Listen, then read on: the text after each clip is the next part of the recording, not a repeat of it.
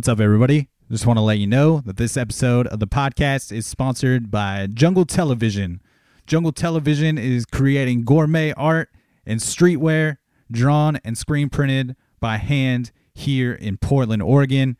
And uh, this dude, Alex, is making some of my favorite art. And uh, I have a bunch of Jungle Television t shirts. They are heavy in my rotation and just always blown away by the things that he is making. The Mushroom Hunter jackets are some of my favorites. Those are really dope. But yeah, if you need jackets, shirts, hats, just prints, very cool prints, um, hit this dude up. The Jungle Television link will be in the episode notes along with the Instagram tag. And if you use the code DCP at checkout, you'll get 20% off of your next order. So take advantage of that. Check out the uh, the Jungle Television Instagram, Cruise Alex's designs. Um, they're very very dope and next level. Appreciate his support and sponsorship of this thing. Let's start the episode.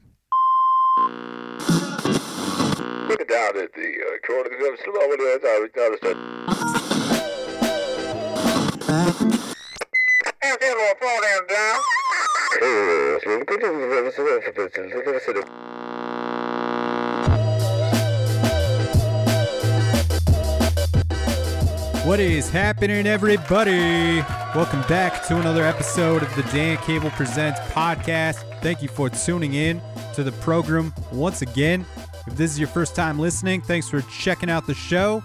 You can find fresh episodes coming at you every Friday. And if you want to help support this podcast in a free way, you can do so by clicking subscribe on iTunes, clicking write a review, giving the podcast five stars if you feel like it is deserving of so, and that will help propel the podcast into the tops of the iTunes charts, giving more visibility on the national and international levels, and just helping spread the word on this thing, helping strangers find the podcast.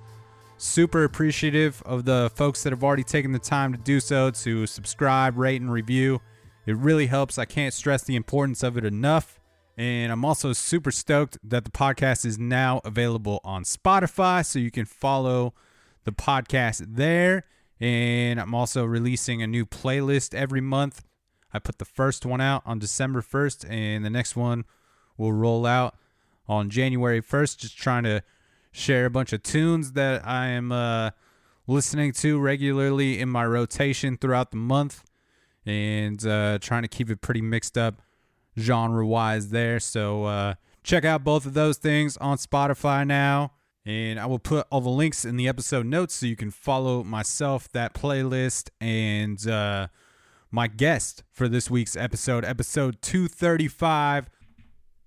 Couldn't be more stoked to have this dude back on the podcast, Tobias from the Portland, Oregon based band Soft Kill is back on the podcast, and we had another killer chat.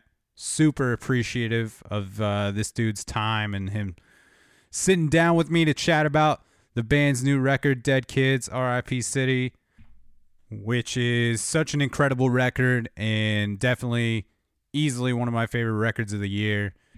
And it's super exciting to uh, see all the love that it's getting. So, uh, yeah, man, we dove heavy into this one. We talked a lot about the record and individual tracks and played a lot of the music on the record. So um, I'm really excited to share this conversation. Tobias's first appearance on this podcast happened a little over a year ago. I think it's like episode 181. So if uh, if you have not heard that episode, I would I would definitely recommend checking that one out as well. That's uh, one of my all time favorite episodes and uh, a conversation that has stuck with me heavy, as has uh, this new one that you're about to hear. And uh, we had this conversation earlier in the week. I got to go by the new Soft Kill store, the new headquarters of the band, Rest in Peace City, which is uh, this really cool shop that is actually opening. If you're listening on release day, there's a soft opening for the store tomorrow, December 19th. So I'll put the the Instagram link in the episode notes as well if you want to find the address. I know Tobias shouts it out during the episode as well. We we talked about the store and uh, what will be going on there. Um, but it was super rad to to get to sit in the space just a, a few days before it's being open to the public and and see what's uh, going on in there. I got some of that that soft kill hot sauce. If there's any of uh, that still available, I would recommend you getting some. It's pretty it's pretty lights out and it's a it's a cool collaboration with another local Portland company. So as I said, I'm super stoked to get into this one. I appreciate the fuck out of this dude's candidness with all of the stuff that we talk about in this episode the the addiction, the survivor's guilt, the um, you know, losing people that you love and this dead kids RIP city as we will talk about in this episode is uh, a really beautiful tribute to the people that uh, that are deep in the throes and and buried in addiction and maybe have been lost to addiction. And uh, that shit hits heavy and i hope you can find the strength. If you're struggling out there to reach out i will definitely put some links in the episode notes for uh, for resources that are helpful with that as well. And uh, rest in peace to my dude braden hamilton who we lost a couple years ago to uh, a heroin overdose. You are uh, greatly missed, and uh, I love the fuck out of you. And I think about you often, and you uh, you have taught me quite a bit while you were here, and uh, since you have passed. So thank you for that, and yeah, just again, big thanks to Tobias for sitting down with me once again, giving me uh giving me a couple hours of his time. This was so much fucking fun. I I just really love chatting with this dude and and to the soft kill faithful that are uh joining for this episode. We talked a lot about this new record, so I hope you appreciate that. I know last time Tobias was on, we didn't dive too deep into the the soft kill catalog at all. We just talked a lot about process and and life. So um, yeah, I hope you guys dig this. And like I said, if you didn't catch the first one and you enjoy this conversation, definitely go back and and check that one out as well. And shout out to the rest of the band. Nicole, Danny, Conrad. Um, I know Owen is no longer in the band, but he contributed uh, to this this most recent record a bit. And uh, Dave Trumfio, who produced this thing, y'all did such an incredible job with this record. It's uh, it's very next level and it it hits heavy. So we're jumping into it, man. All the links will be in the episode notes. Thanks so much for checking out the show. Um, I know we're deep into the the holiday season now. I hope everybody's hanging tough and uh, keeping their heads above water and finding some uh, some joy in your day. We're gonna get into this thing. Episode two thirty five coming at you. Soft Kill is back on the podcast, and we're gonna kick it off with a track off that Dead Kids R.I.P. City record. It's called Pretty Face. Let's do the damn thing.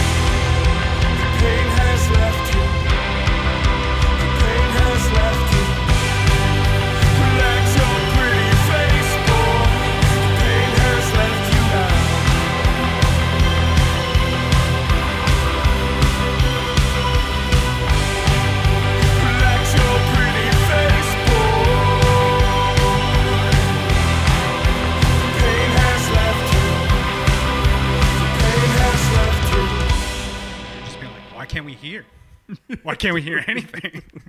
These are both clearly in here. Oh my god. Um, all right, man.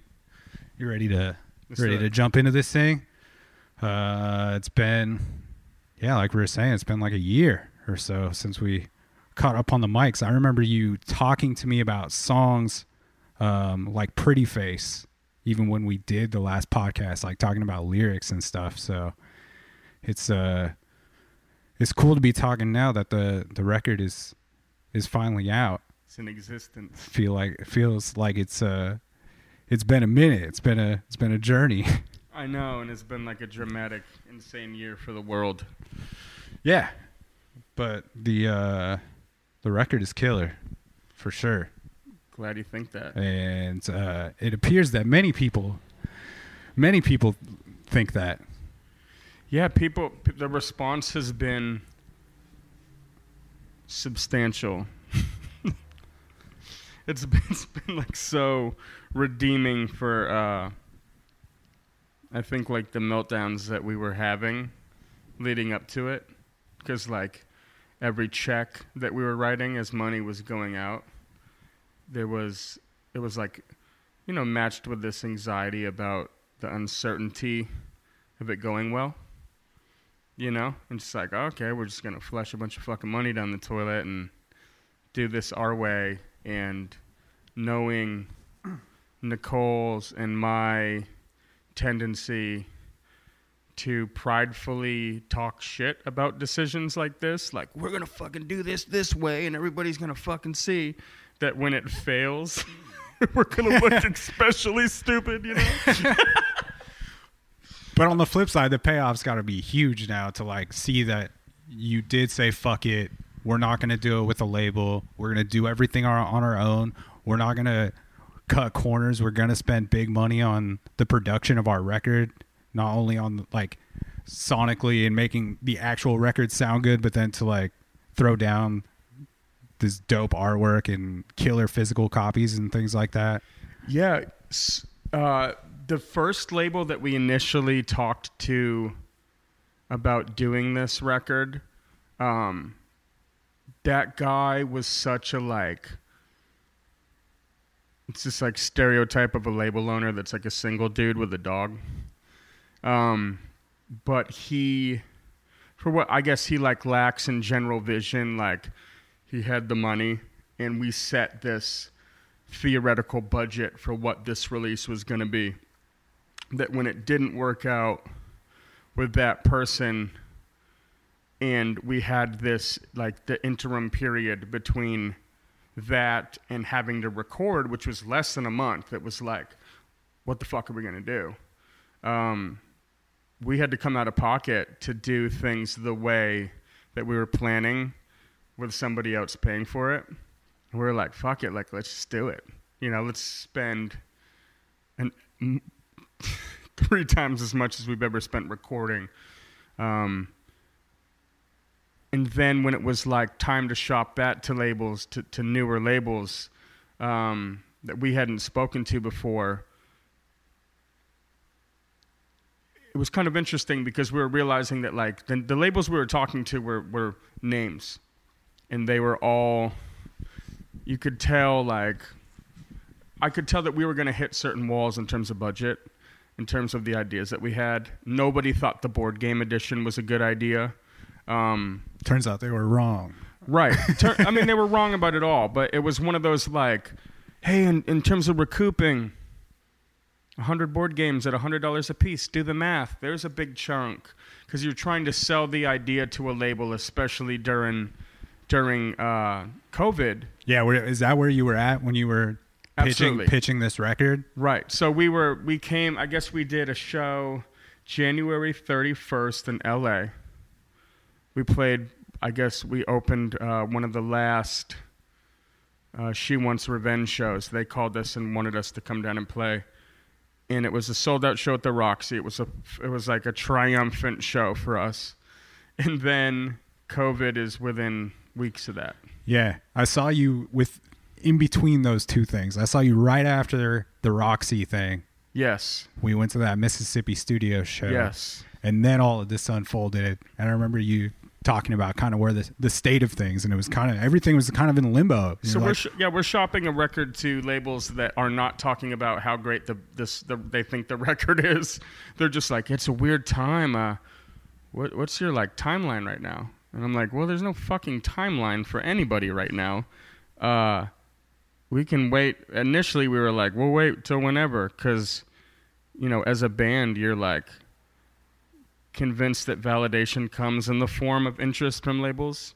So you're just like, yeah, I'm willing to totally compromise my sanity and my financial well-being for you to do this whenever you want to, sir. for you to tell me when I can post on my Instagram. Exactly. And then then it flipped and we were like, yo, we should do this in September, October, November.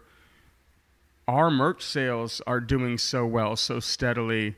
I think there's an audience, and I don't think that there's going to be, and it's weird to call it competition, but that there's going to be like a lot of static in the airwaves. Like, we're going to be able to hit a direct audience if we time this properly. They weren't hearing that. You know, like most of them were just like, oh, yeah, seems scary. Um, and I think what happened for us is like we made the decision not to go with the last label that we had narrowed it down to. And we were like, yo, why are we signing a contract? And the way that it works if you if you've never if you've never signed a music contract, like a record contract, um, the most basic example of it, if we're not talking about a perpetuity deal, which is a forever deal, is that for a period of five to 10 years, depending, they're going to pay for the recording, they're going to pay for uh, the manufacturing, they're going to pay to master it, they're going to distribute it, they're going to pay for a publicist, they're going to pay for whatever other forms of advertisement that they deem necessary. You're not going to have a dialogue in terms of what this budget is. Um, and when you hear that, you're like, cool, yeah, they're they're just at their discretion. They're taking care of they're everything. taking it. What you're not accepting at that moment is the amount of debt that you're creating that you have to pay back prior to seeing a dollar from the record, which is where, you know, prior to this recording, we were talking about bands only make money going on tour because they're in debt to their labels, right?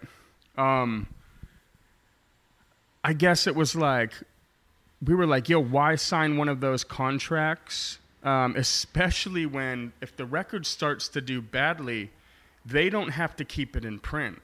It'll stay in digital. That's why you're always like, man, why did this record by so and so? They did two pressings and it's been out of print for five years. The record's not making them the label enough money for them to deem pumping money into not only press it but store it.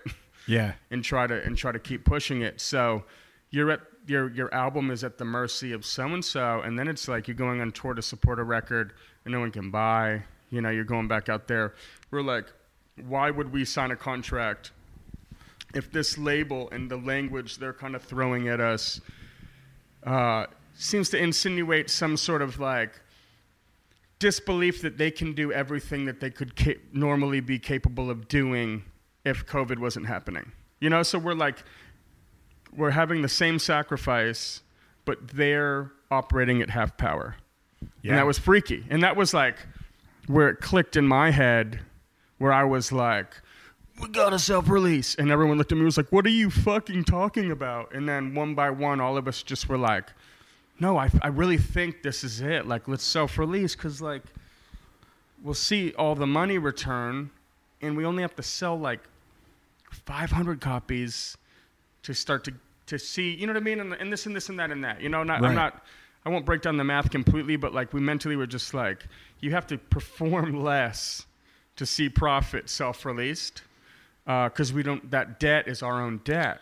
And Right. debt is subjective. And you know what it you know what that debt is though. You're not 100%. They're We've not just like the debt. blindly accumulating shit for you. And it's subjective too, because like for me, like with this being our art and us living off of it, it's like I don't look at every single dollar that goes out and go, we need to recoup that before we're in a good place. I spend it's like sometimes I feel like we're like customizing my my car. You know what I mean? got the six spoiler on it now. I'm not just always like I've got to bring that back in. A lot of it's just like the money that goes out to strengthen the brand, so to speak.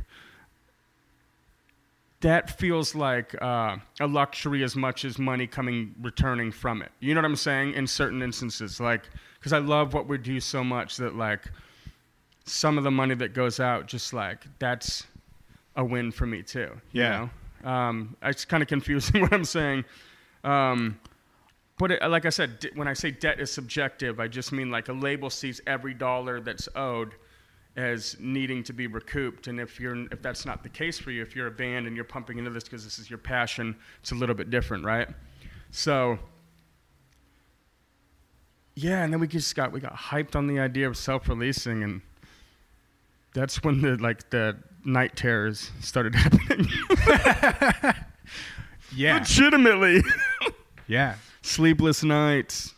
But I don't know. I'd imagine that's just like all stuff, not having the label, just, just even more attachment that you're putting yourself into this thing. Because it's ours. And it's another thing that was really weird to me, and I've said this a bit. And I hope people are listening that are in bands, like when I talk about this shit. Because I know that there's probably like some, you know, a hater or something might attach a false narrative where they think, oh, they couldn't get a label to do their record, so they're doing it this way and pretending they're championing the idea of, of the DIY thing. It's not the case. You know, like people wanted to put this record out. Uh, for us, what it really was was like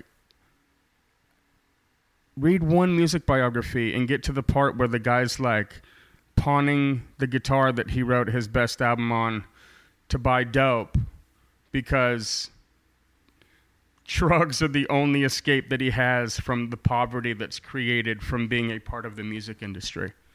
Um, why are we? Why did we create this independent realm that mirrors the major label trappings? Like, why are we just like? It's like imagine signing the same deals and making the same sacrifices within uh, a network that can return far less because they don't have the money and the power of major Right. labels. Like we're fucking, we're really the fools. Because Um, I guess there is kind of like that, maybe that stigma that like an indie label is going to be, you know, not not doing the same bullshit as some They're major. doing all the same shit, a hundred percent, and killing bands in the process. And you're starting to see certain labels where you're like, oh wow, they're kind of putting out smaller bands. Well, they're investing less in those bands too. Uh, Those advances get to be a lot smaller for a band like that because they don't have anything. at all and, and you're seeing some of these these certain labels diversify and i think certain people go oh yeah they're paying attention to what's happening and it's like no they're trying to meet a quota of records that are released without spending the same budget that they would spend on the shins you know Yeah. um, which makes perfect sense. But it's like some of these independent labels are paying out big cash. I'm not saying they aren't, but like these major labels and these in these advances that they're putting out, like they're giving like specific bands back in the day, you know, like eight hundred thousand dollars, and then that guy blows through his money, and then he's broke and he cries about it. Like on our world, they're giving us like eight thousand dollars. Like most of the bands that are releasing records are getting five thousand dollar advances, which include paying for the record to be recorded. And if you've ever clocked studio time, it's not fucking That's, cheap. Yeah, that's not very much. I mean, like even like a twenty thousand dollar advance would be like pretty nothing. big now. Right, that's huge, and it's nothing. But it's you not, can't do yeah, anything with it. Like, what does that pay for? um, in in these bands and like the, and the trappings of, of what destroys bands are the twenty thousand dollar advance. Say we're like looking at the high side, twenty racks. Ten goes to recording the record. They've got ten grand. They feel rich as fuck. They've got money. They've validated themselves to some degree where they can go to their parents and say, check it out. Like, we got an advance. They're going to put our record out. They're not telling their parents that they're splitting the remaining three grand after they buy the van, or that they've all looked at each other and said, blood pact, no one's taking a dollar from this. This is getting our start. Then they go out. The record doesn't fucking do well. They're jumping onto a tour where they're first of three. They're getting $250 a night. They're sleeping on people's fucking floors. They're slipping into uh, alcohol abuse and other things that, you know, is another big thing in the music industry that I don't care if you drink and do drugs. I'm just saying, I'm not shaming anybody. No, but it's it's fucking a commonplace for abuse of those things because it's it's acceptable. It, it's, It's okay. For, it's okay for you to like And to fe- drink and do drugs while you're in the studio or like at the show or whatever. and it feels necessary to survive in such like harsh conditions again not whining harsh conditions for me and my standard is like a lot lower than than most people. Like i will go be a complete sewer rat. I will fucking see a ninja turtle walk by me on my way to my daily you know my daily 9 to 5 um for a lot of people, this is like it's it's grimy to sleep on people's fucking floors with no sleeping bag, and so people are getting fucked up. They're starting to hate each other. They're spending way too much time with each other without any reward. They're going home. They're going back to shit jobs. The record doesn't do well. The label kind of shells it to some degree. Doesn't put as much effort into it.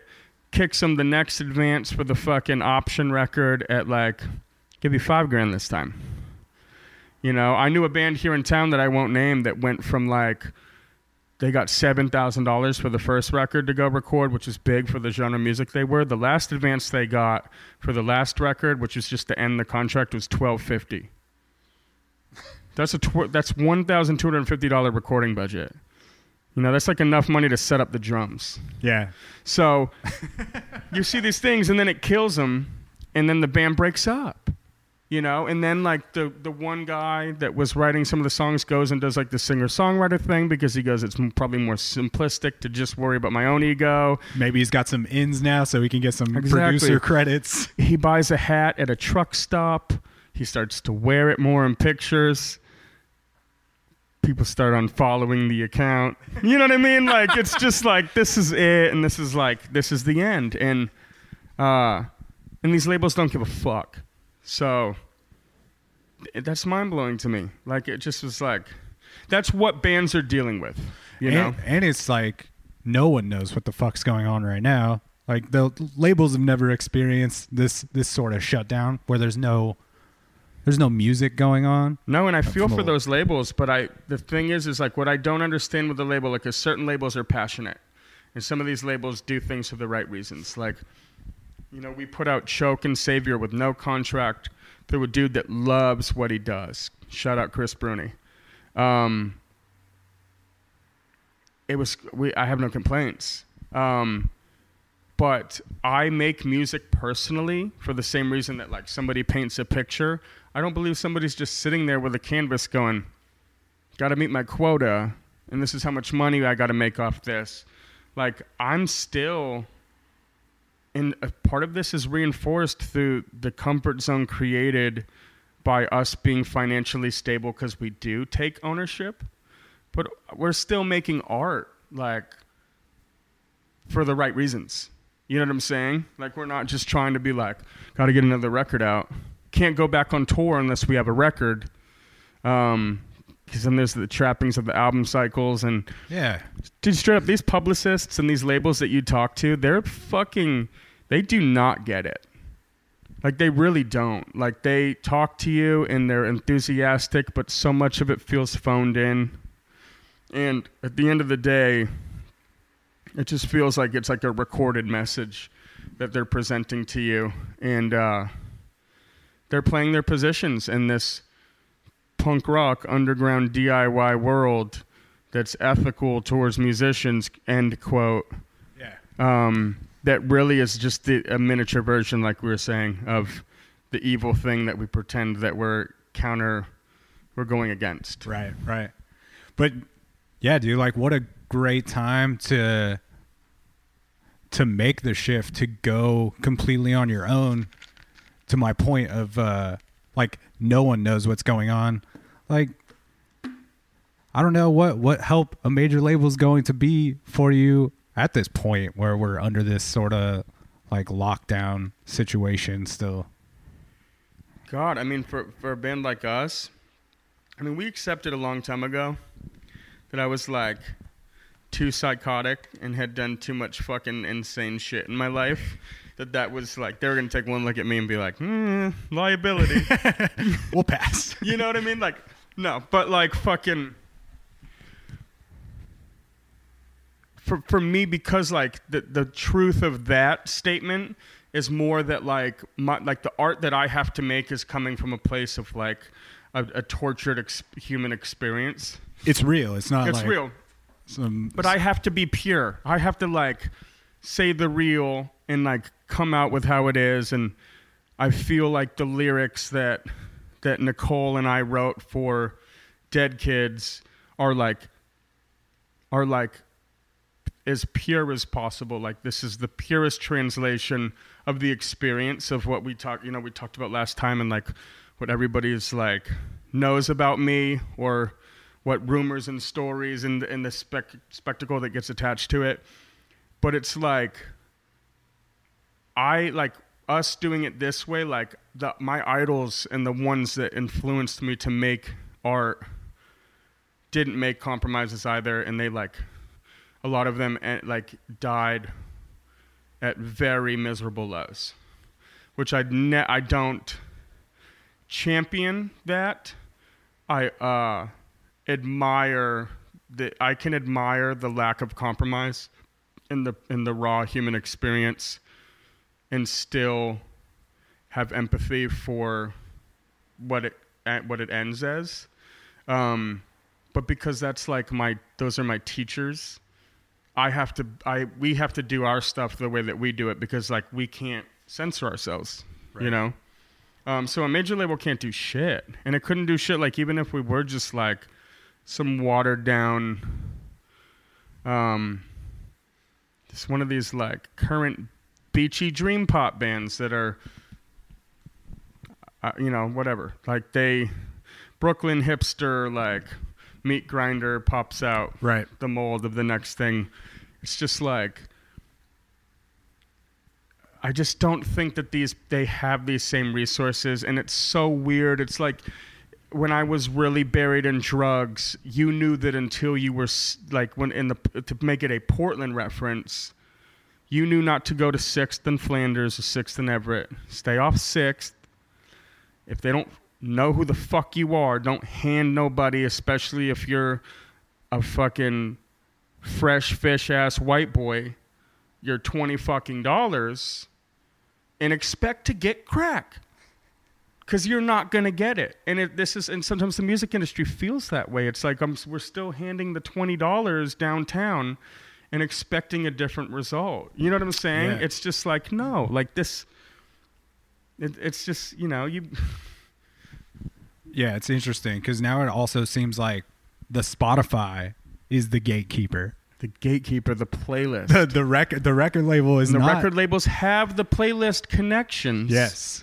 But imagine that. Like imagine we it goes back now. Like let's look at the more modernized take on the record deal. So now you have to make the majority of your money back through streaming. So that budget that you have to pay down, Which is nothing. which is Pennies. in, in, in, in a billboard reference, 1,500 full streams of the album equals one record sale. I there's not a lot of records I've heard 1,500 times. I would like to know if there's one, you know. And I love music. Yeah. Like maybe Mobb Deep's Murda Muzik I might have listened to like 900 times. It's just it's I mean it's so set up. It's to be to just be like and what sucks about this, because this is just how the music industry is now. But okay, then let's, let's do something different. Like let's approach it differently. And you're starting to see bands like Swans, who they just did an incredible documentary about it's it's painfully long, and it's a lot of down. You know what I mean? And you're watching it, and you're going, "Fuck! How are they still out there?" But what is the culmination of the story? Oh, self release. And he starts to have an intimate, direct experience with whatever people identify with, like swans as being the core of their, you know, musical experience. Like that's definitive for them. They're that fucked in the head. They want to listen to Swans all the time, which I love, but it's still it's like it's brutal fucking music that he can sell 2,000 copies of the record and s- do a limited version where he signs 200 of them and and it's you just set your standard lower. And it's not that the standard is lower you set your expectations to be more realistic is the better way to put it. For sure. and you have that limited experience with a core fan base that's always going to be there and you make it unique and enjoyable enough to where you can still grow as an artist and people you get new fans but you can count on the people that care about you because they feel like you care about them yeah, and that return is much bigger because you haven't. You're not splitting it with a label. at all You're doing your thing. they don't get a dollar I gotta imagine though, man, the the soft kill community of fans seems uh, like an incredibly loyal group of people, and I would imagine that that was a big uh, a big reason to to believe that you could do this on your own too, with the the amount of stuff that that moves for you guys. Yeah, we well I was showing you I was showing you, you know, without saying it, I was showing you the like our like our direct big cartel store numbers compared from last year to Right, this right, year, right. right? And so going off of last year's numbers, we were like, I think we can do this. Like this seems like it'll be people are consistently uh responding to like like we don't phone our merchant. I think some people look at certain designs and they're just like like we're so passionate and excited about everything that we do. And that I hope that that translates to at least like 70% of our audience. Um I think it does, even the way you deliver shit on social media. It feels that way. Like it Right, feels like- like, you're fucking stoked about every single shirt release and every Right. design. Right, we believe in it. You're never gonna see a fucking beer collab. You're never gonna see like specific things that like to us like are not reflective of who we are. We believe in everything that we're fucking doing. Even the hot sauce. And like the hot sauce thing, like what that was was I bought that at a farmer's market and I tagged the dude in a story and he goes, Oh, I saw you at Pickathon. Oh, nice. Your band's sick. And I was like, Cool. And then at that moment we said we should ask that guy to do a collab and we didn't.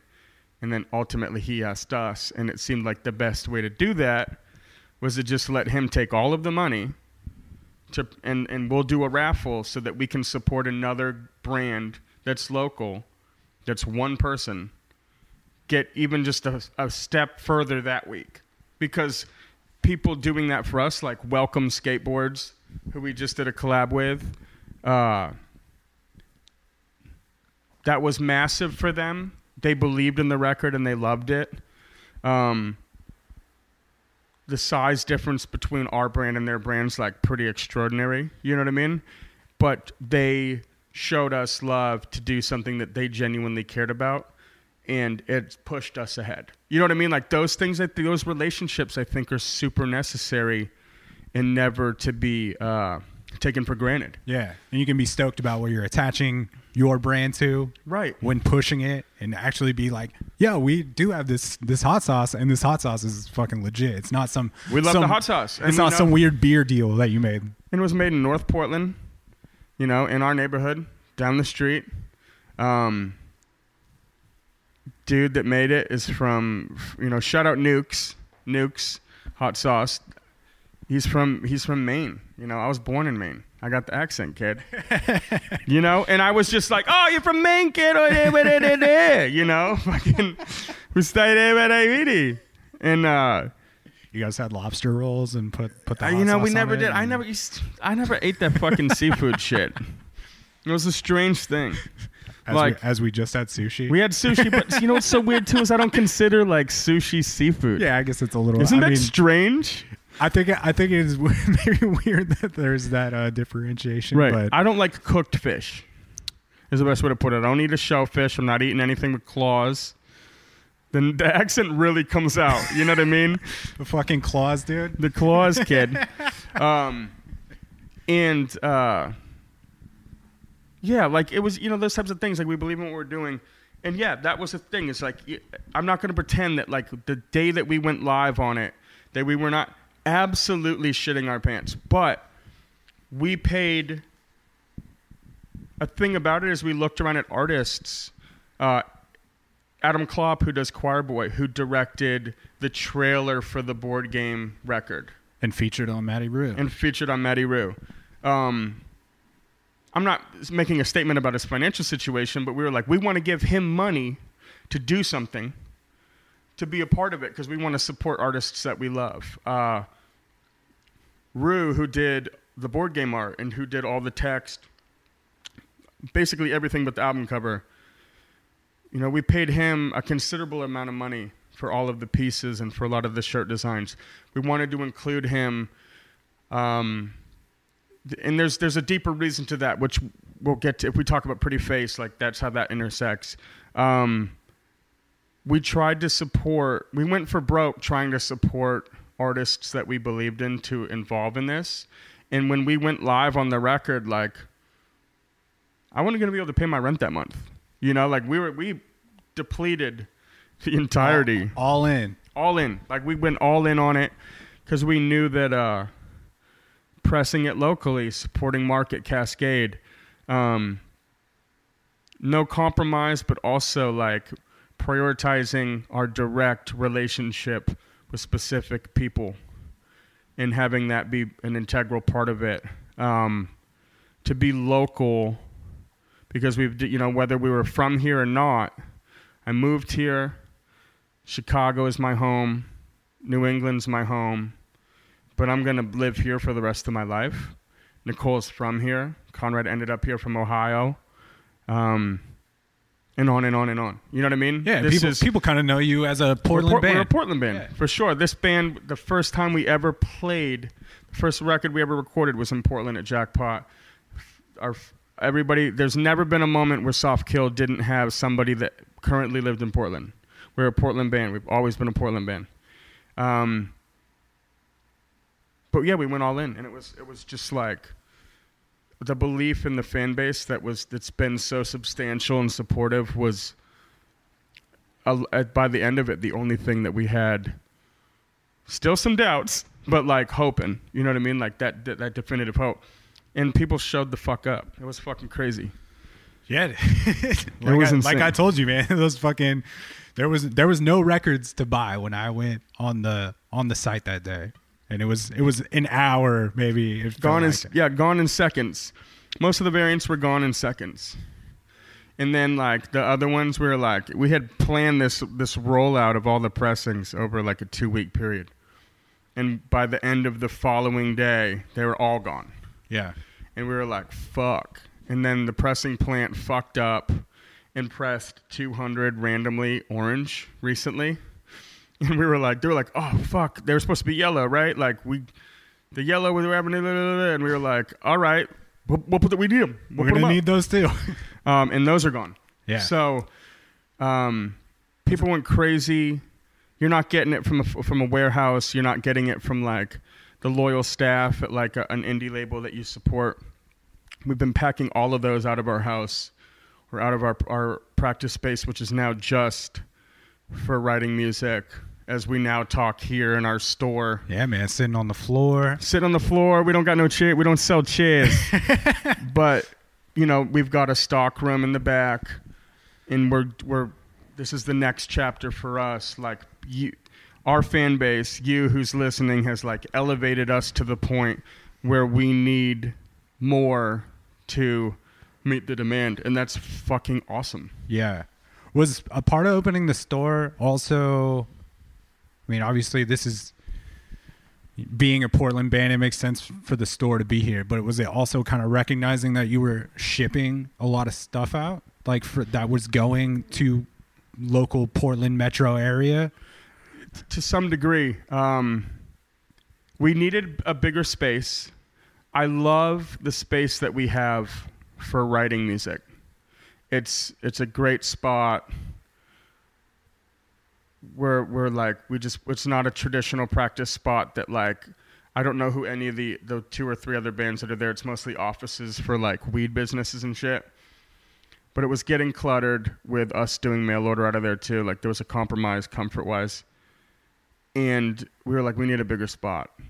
and we were driving down the street and we would see this building and it's it's like a you know it's it sticks out like it's a little white standalone building with black trim and it was for rent and we were like get the number call them now we say that about every building that we see that's cool we should call them see what Yeah. that see what's up with that and then uh, it got rented and it was for a committee uh, to legalize the, the ballot measure for legalization of psilocybin and we were like, well, that, like I was telling you, like that's not gonna last. Like it'll either get legalized or it won't. But either way, those motherfuckers are getting the fuck out of there.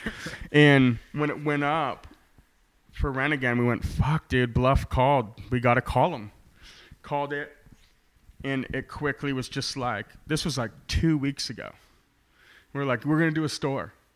And part of it was, yeah, we think that there's, we have a big Portland audience and following. Like, it'd be cool if like those people, instead of packing those records, they could just come pick them up here. Even if they order them online, you can come do local pickup. Yeah, yeah, for But sure. what about man. like featuring just like other stuff? Like we, we really are enjoying the creation Eh, of, of merchandise. Like what about carrying other stuff? Well, and I think it, that all makes sense a lot too, because like, what better place for me to like want to go buy a record or a T-shirt than from like a band or just a business that I respect the curation. Like that's what you're doing. Right. It's not. We're not like. It's, this isn't a record store, and it's not just the soft kill store.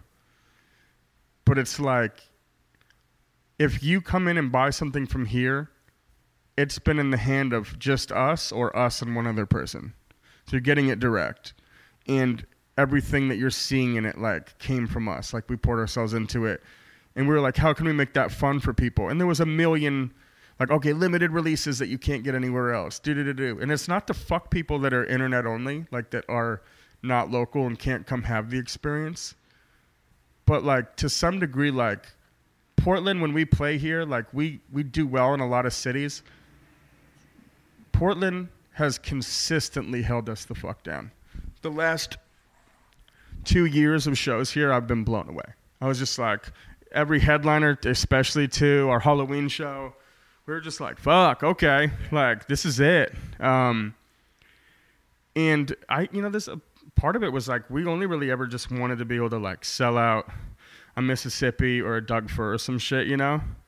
Um, we sold out Doug Fir, and the show got canceled because of COVID, and that was like the fact that we sold out Doug Fir a month before the show. We were just like, fuck dude this is like this is this is shows you how minimal our dream really was you know that's a great venue but it's like a 350 Right. but mentally we were just like dude we fucking sold out a Doug Fir and I think maybe that means we could probably sell out the Star Theater um our goals are like so localized Yeah. and realistic you know um But there's still a lot of value in those goals too. 100% I'm about, not like, downplaying those places Yeah, and but it also made me realize like when you start to break down if the experience is enjoyable for your fan base and you can sell out venues that size all over the country and then double what you're making in merch and stuff dude like you have a great great career in music ahead of you you know because again i think realistically like i think people think that it's like you either make a million dollars doing this or you don't make any yeah, people do not understand like the lower middle class existence of that We- the musicians. Right. Like we just stepped out the projects. You know, metaphorically speaking. Um and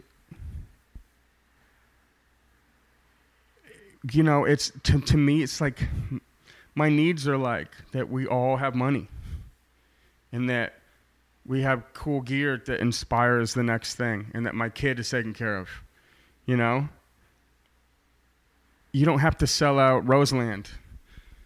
Do I want to play Roseland so bad? Hell yeah. you know, and maybe we will someday, but it's like at the same time, you really can with in 350 to 500 cap venues nationally with the right budget in term or the right overhead rather in the right approach to merchandise and the experience dude you fucking make a million dollars a year you really can um, and people don't look at it like that like they're just like they're not playing Crystal, so they must. No one. They're underrated, and no one cares. Right. They don't understand the money that can be made in other places too. Like when you talk about publishing and getting, a, you know, getting my a God, jam put in a, publishing in, a, in a show or a, a movie, and realizing how how far that can take you. There's so many of these other things that, like, if you don't um, strive to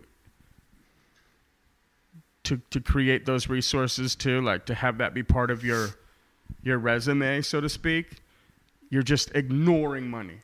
Publishing is a fucking massive thing. That's like what gets bands rich the majority of the time. Um, I always the joke, the funniest thing, and this is like, I think Fat Possum put this record out, but what pushed that label considerably that I always heard, and maybe if I'm, if you listen to this and I'm wrong, I'm wrong. but like a band went in and did like some fucking this like, I want to say like a phoned in blues album because I don't know the difference, but it was like some some blues record and didn't do well. And then like a TV show called HBO called and said, "Yo, we want to use one of the songs from that record as the theme song for a TV show." And it happened to be the fucking Sopranos. And it launched those dudes, that one song and that label into being able to do a bunch of other shit. That's the reality of it. Like there in one experience is what publishing can do for people. Um, but also too when we talk about these record deals, I want to do this for the rest of my life, personally the bands that I adore that influenced me Sad Lovers and Giants, Chameleons, you know, Snake Core. Um, you know, there's there's so many of them. They're coming over and doing tours now. They're still going. They're having their second or third or whatever wave at this point. Some of those bands, I'm watching them and I'm looking at the merch table and you can you can tell so much by what is available on the table by what kind of decisions they made artistically and, and, and label wise what contracts they signed. Because if they don't have their discography on the table it's because they don't fucking own it. So they're not mm. meeting the same potential and i'm not calling out any of those specific bands and you know directly. I'm just saying like think about it like in our wave where like some kid comes along 10 years from now hopefully and goes yo, you guys are the shit, and like, you know, this fuck my town in Poland is fucking loves y'all. We want to bring you over for a festival. You know, we got like five thousand euros to do that, and we'll fly you. And you're like, shit, okay. And then you fly over there. If we can throw our discography on the table and all the all the merchandise that we have, and uh, that leads to some sort of uh, publishing or this or this or that or that blah blah blah blah. You know, I'm not speak like I'm speaking like theoretically without any of the stuff that we currently have going on. Um, you can make the most out of it, and I think that bands aren't thinking about the long term. Like they're thinking about, I'm gonna get right this fucking second. If we don't get this right for this fucking second, it's fucking over.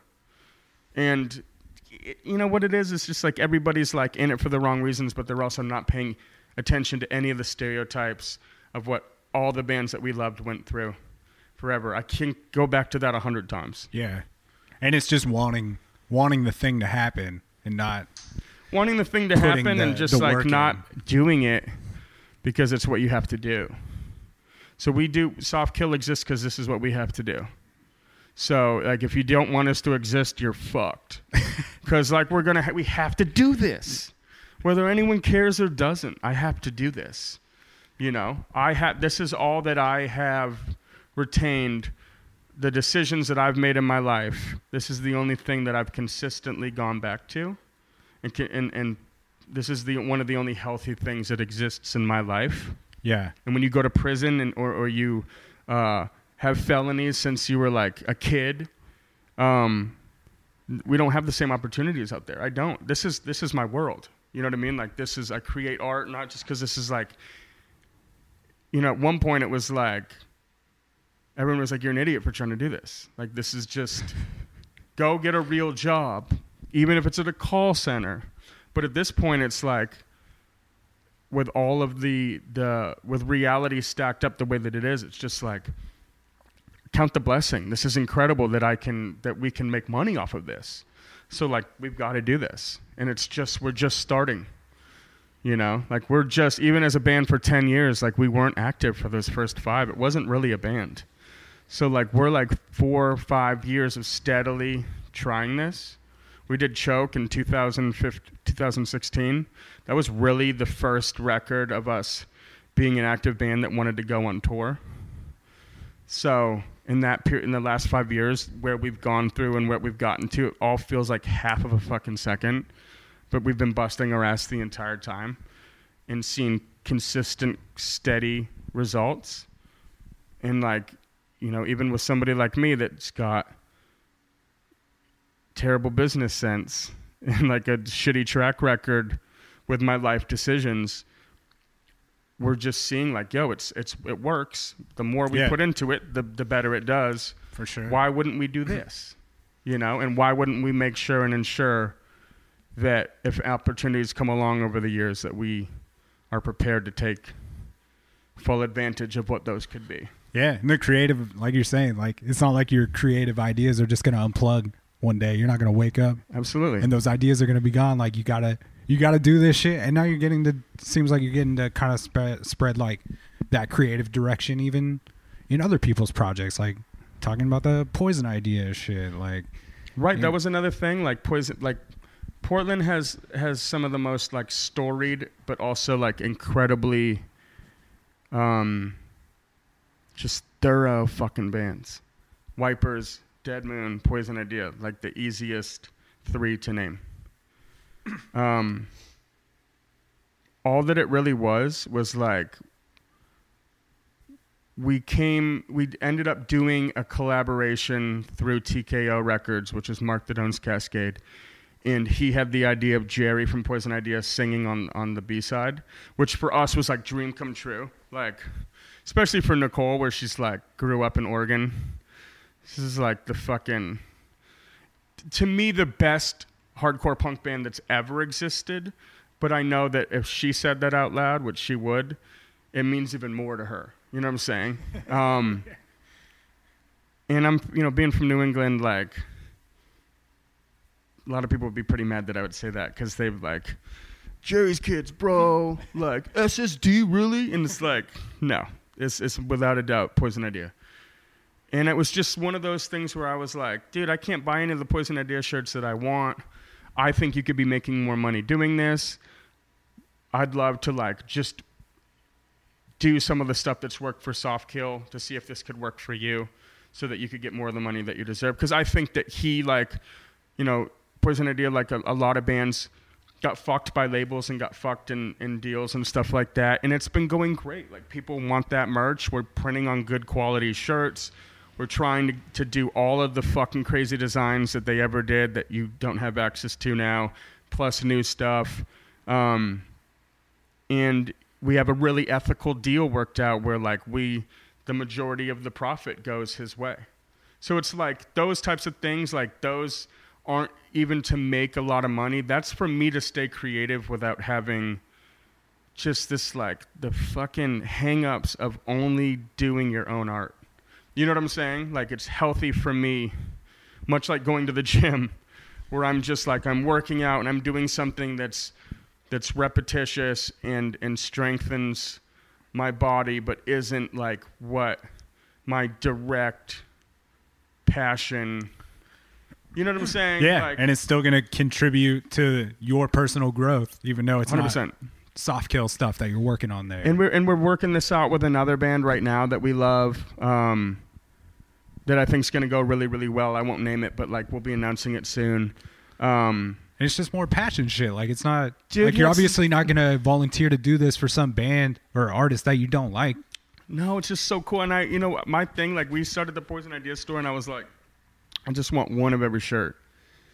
That was my standard for success. I was like, if I can get one of each shirt from my closet, we're good. And Nicole's like, that's insane. I'm like, no, no, no, that's my goal, you know?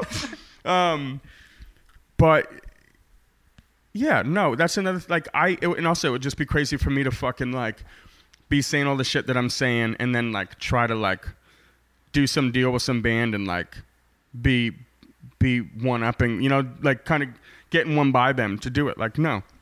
I don't care if we ever make money doing that. It's like more about just like how we grow from it as creators.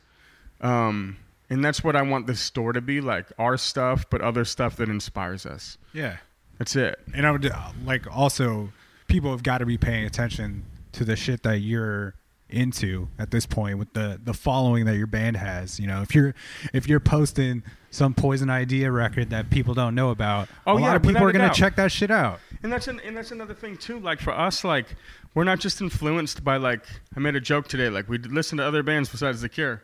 I don't think we sound like The Cure, but I'm saying that like people have such a, a one-dimensional perception of what they think we're about, you know. And I'm like, you walk in and I'm like, you got to hear this Japanese obi strip edition of a reggae record I've never heard that I found in Germany. You know what I mean? Yeah, that's what we pregame too. I'm not saying I'm like I'm not being like I'm so weird. I'm just like that's the stuff that interests me because I've been in punk rock since I was 12 years old and going to shows for so much and it's so much of the it's there's so many repetitious stereotypes of what things sound like and look like and feel like that like I feel like I embrace the ideology of of doing this ourselves and being um, completely devoted for the right reasons. But like, what inspires me and interests me is like a, wide array of things. And like, when we were doing this record, Dead Kids, and we are thinking about because this is about Portland. We were like, what are the records that make us think of Portland? Like, what is our inspiration? And we listened to Feel the Darkness constantly. You know, like that's to me like that was a Portland record. Um, dif- like comp- you know what I mean? Like the the the, the pinnacle of it. Um, I thought about like um, bands like Mass Control and Resist and Defiance um, and Deprived and all of these records that as a kid I would order, and they all came from the same address. Uh, I think it was like 1985 West Burnside. If that's exact, that shows you that I'm insane. You know what I mean? Because I haven't looked at those records since I was 15. but like they were all coming out of the same place. And when Neil from Tribal War, which was like the big New York traveling label distro that showed up at shows where I grew up, he moved out here, and it was just like those are what are inspirational to me. Like when I like Portland is so punk rock, and like that's what I identify with. Like the whole wave of Portland associating post punk and darker sounds. Like I don't experience that and see that till like 2010 personally 2011 you know um, what this place means to me is different you know what i'm saying like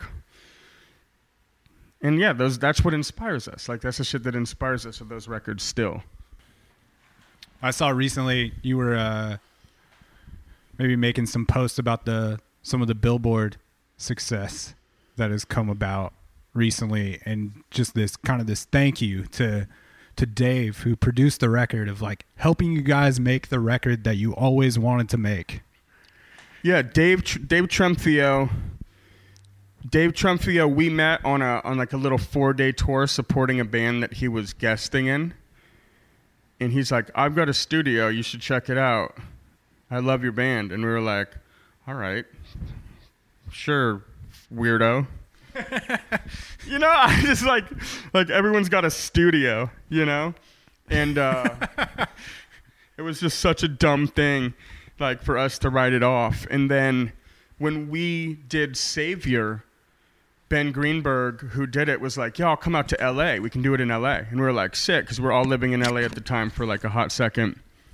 And uh, we were like, "What studio should we use?" And I, we were like, "We have no idea." And he goes, Well, I found this one called King Size.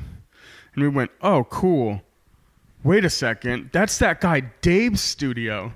We hit him up. He gave us a sick deal. We came in. We got to see him again. It was awkward because we were like, Yeah, you said we should record with you, and we didn't. And like, Now here we are. using your studio, but like, sorry, this is our boy Ben, and he's like doing it, and he's hip. And Ben kills it, but after that, it was like we. Find, I just called Dave, and I was just like, let's just, we should do a record with you. You get it. You got a cool track record of bands that don't sound like us. Let's try it out. And we did two songs with him, "Cry Me," which ended up on the album, and "Tinfoil Drip." yeah. and neither of them got completely mixed until we did put tinfoil drip on the split with Betrayal of Guilt. And when we got that back, we went, oh my God, like, holy fucking shit, this has never sounded like this. The drums have never sounded like this. The bass has never been this defined. This person gets it. It it doesn't just sound retro and nostalgic, and it doesn't just sound cold and raw. Like this is a full realized vision that somebody just coincidentally has the same like with the shit we couldn't think about and realize he was able to and it was like he was speaking for us which is what a producer should be you know? Um, so we were like yeah we'll do the record with him and it was just i mean we just we did like 13 or 14 days of tracking which is a, a pretty insane amount of time. And it was so emotional and fucking crazy and raw and i was like i was we had spent so much money that i was starting to lose my mind. I like blew up on dave one day. Still sorry about that. I was just like i don't know if this is gonna work. You know what i mean? Like this fucking thing. And but he like having been doing this his whole life since the 80s like doubt that's the first time he's seen a band like at their wits end with things that are gonna work out. And you know when we got this record back it was just like what's so crazy about it is I'm just I still can go to every single place that inspires the lyrics and the music to those songs. Like his mix transports me to those exact moments. Hmm. And transports me to the moments that Nicole's talking about because she and I collaborated on at least four or five of the songs lyrically, you know? We would like Yeah. I would take uh, stories that she wrote and turn them into lyrics, or just take specific lines out and then add my stuff. Um, certain songs, like the first verse is about her experience, and the second verse is about mine, and they're parallel and they're the same experience, but they're just different times with different people. Because, because you know, drug addiction and that lifestyle is so one-dimensional. We all have the same shit show. Um, and just being able to go to those places it was it's super emotional. I listened to like a couple of the songs the other day. There's a couple of them that like i cry every time i hear them. And i'm just like fuck dude. Fuck you dave. You know what i mean? Like you motherfucker.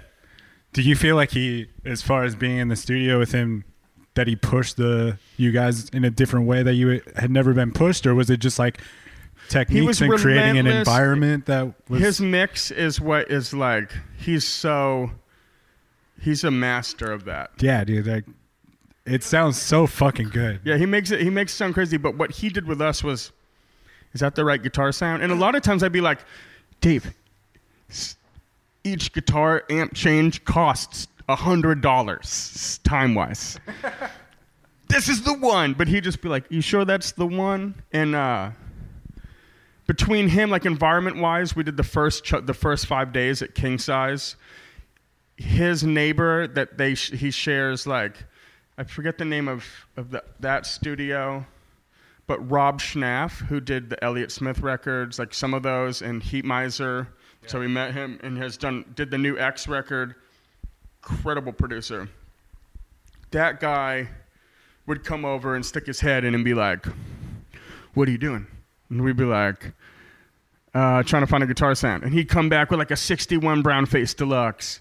You know, he'd come with these amps, and, and we had somebody bringing over these other things that inspired sounds and moments. And we got a lot done in those first five days. But when we moved to Dave's house, it was just about like being relentless to find every possible thing that we could do guitar sound wise and even layering other stuff for options so that even if it didn't get used it was there. And, Yeah. and, it, and they were exhausting. Like we would leave a 10 hour day and be fucking absolutely brain dead. Like go back to conrad's house and i would collapse on the couch and be dead. And then wake up the next day eat a breakfast and go in again. And we were getting to the point of doing like one song a day just finishing it. Um, and then leaving with this rough mix to hear and i think when we left like the first rough mix we had of a finalized song roses all around we were just like oh my god, like we made the fucking best decision of our entire lives because this is gonna raise the bar for us. Um, it was just bonkers.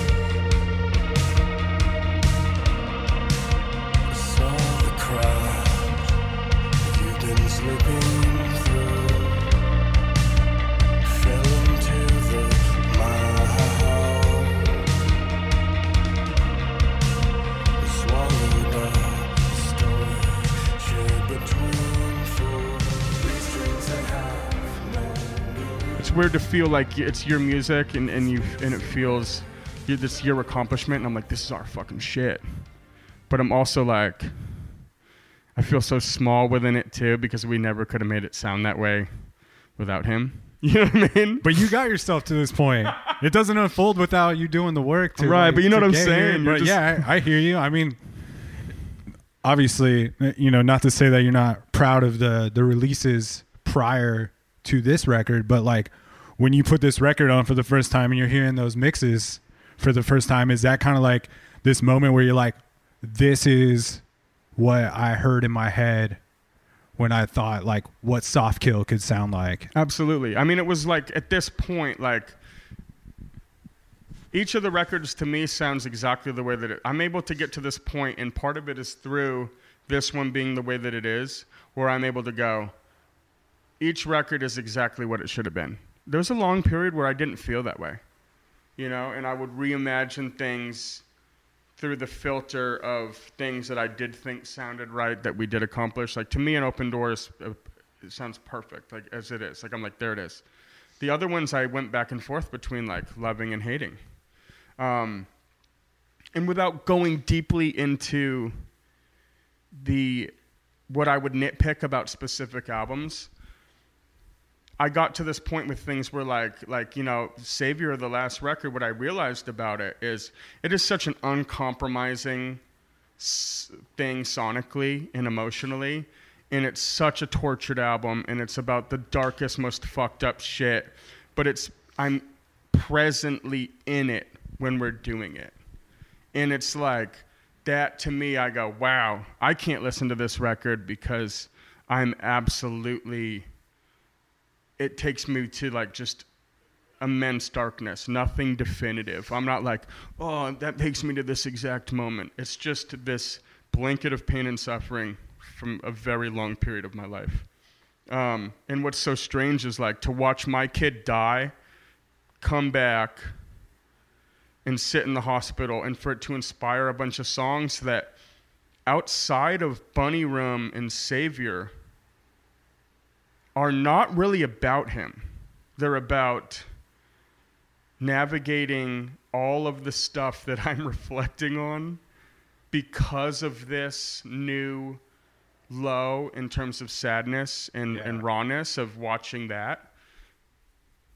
Like, that's the greatest gift my son gave me. Like, he said, You need to really examine your dysfunction. Time to do some reflection. You know what I mean? on the foundation. Fuck, that's heavy. Yeah, and it's like so when I go, I can't go back to that because, like I said, it's like dead kids. I can go to that exact moment. You know, I I can go back to being in a room with Maddie Rue, rest in peace. When it says we're like we're planning, we're both we're planning. I don't want to misquote. Let me grab the LP because it's important. You know, Yeah, absolutely. I'm so proud of these lyrics, this entire record. But sitting in my room watching both our endings planned, that like I can I can go right back there. You know, I know the exact. That was on Washburn and Lombard, the corner house.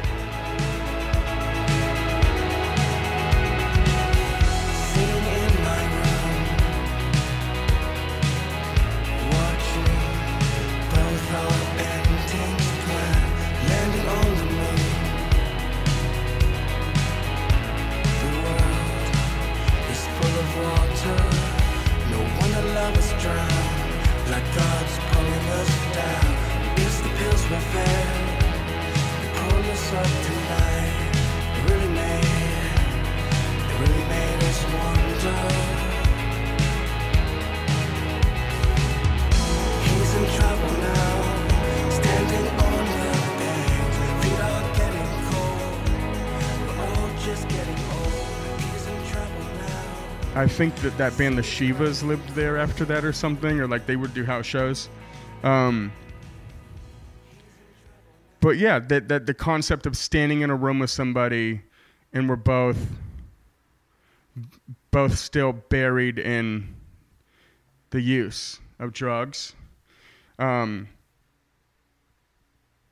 the one-dimensional existence of that. We're getting ready to go to a show. We're still it's but there, it doesn't matter. It could, we could be going to do anything. All that's really definitive about it is that shared suffering. You know what I mean? That those types of things. Like I can go to that moment. I can go to all these. I could probably read any line in here that I wrote and be like, "There's that. Just super transcendent. Here. I am." Exactly. Whereas like Savior, like there's no street corner from any of those songs.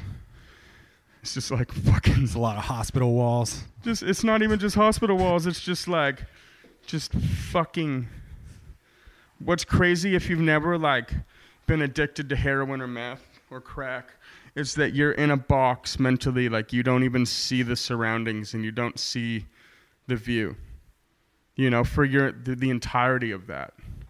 You have beautiful moments you have tragic moments. I'm not taking away the life experience but like you ignore everything. You're just staring into a needle or into a pipe and you are and that's the that's definitive of your existence you know? So that's why like when people are like oh he's a junkie like he did this to himself and this because i be, i believe that disease this is a disease of addiction wholeheartedly. But in the use of these things i'm going like I the reason i have empathy and that i always believe people can change is that there's having just that hyper focus on this no matter what it is on this one dimensional little thing is not human existence right? Like that's Yeah. there's life is supposed to be so much more varied. People go on hikes. They look at trees and shit. So if you can imagine being able to ignore all of that and just be hyper focused on this one thing that subsequently is destroying you that's not somebody living and making decisions for themselves um, that's somebody buried in something completely Yeah, there's a different different power over you at that at Absolutely. that point, man. Um, but Dave, the king, and we were able to talk to him about all of this stuff, just like what each song was about. There's a lot of tears. I felt that he felt it. You know what I mean? Know Yeah, I mean, like, I I feel like that's got to be an important part of that process. Is like when you are making such heavy-handed content, like there's so much memory and like these tunes that the, everybody on the project working on it understands the depth of it to a certain degree, and especially the guy who is fucking creating the soundscape. Hundred percent, and it and it was it was another thing. Like we were employing somebody to be the to be the the, the extra member to tell the story of a bunch of people because that's another thing about this record is Savior is about my experience, whereas regardless of what's spoken first person in on Dead Kids, there's maybe on I Needed the Pain in the second verse of Oil Burner those are the only times I'm talking about like my life. And I'm present in the other lyrics and I'm there for those things, but we're talking about people that y- that none of you guys are new or if you did you're not thinking of them on the level that felt sufficient enough for us to not scream their names. You know what I mean? Yeah. We're like like like Matty Rue is remembered for his worst. Uh, specific people are just remembered for their lowest points. And for a long time, I'm, and still to this day, I'm defined in specific people's eyes for like my worst mistakes, right? That's just life. That's not what this record is supposed to be about. This record's supposed to be about acknowledging the beauty, even in the darkest moments, of people who are just getting started and leaving what I consider to be like gifts for people like me to be inspired by, to grow from, to learn from. You know what I mean? Like these the artists in here a lot of them were artists, you know, that died, but like a, these people were like it was like the rawest, most intimate and beautiful moments. Moments I couldn't have shared in intimacy. Like Nicole is probably the first person in my life I've been able to be that close to because she knows that same bottom. You know what I'm saying? Yeah. Um, that's really what it's about. It's just about like it was like going to Dave, somebody that doesn't have that same direct experience, and being like, "Hey, we're talking about some really fucked up shit, but we're celebrating the people that are buried in it." Yeah. You know, like it's a weird, it's a weird content, like weird premise to people that don't get that. You know, For sure. Building these folks up that some might deem as just being like junkies and fucking living these bullshit lifestyles. Yeah. Yeah. I think that shit's hard to fucking wrap your head around, I guess, from like if you've never encountered any of that or if you've never gotten close with someone that's been heavily buried in addiction and, and built some sort of substantial relationship with them, you know? Yeah, and I and I and what's amazing about Dead Kids is like it's the first time I'm out of my own. I'm out of my own. I'm out of my own death cycle. You know, like that Metallica lyric that's like, "My death cycle." What are the words? but when he uh, fucking shit killed me, like my lifestyle determines my, death cycle, my Yeah, death dude. style or whatever. On fucking Saint Anger. Oh my god. Okay. But no. Real shit, that was me. Um No, it's the first time that I was able to like not just fucking like selfishly I need to fucking tell you how I feel. You know, it was more like just being able to be like to have a cathartic release because it's it's it would be incorrect for me to pretend that this that this didn't help me. You know what I mean? But I'm like the survivor's guilt thing that, that I've touched on a bunch that people are probably tired of fucking hearing about. Just like that whole like how I'm sitting here and I'm forced to process the loss of people that I care so much about, and I have to do so alone.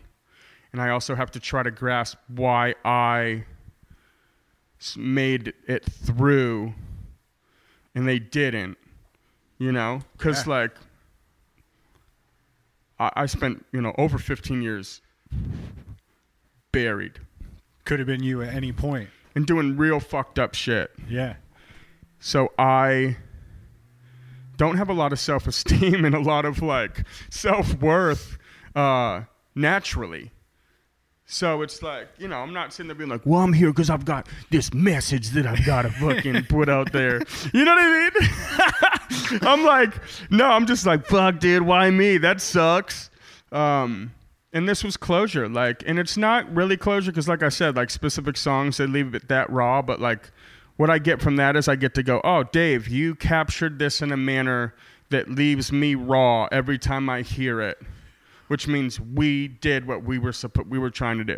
I think, it, yeah, that's a great way to sum it up. Like, it does leave you with that feeling, like, through every listen.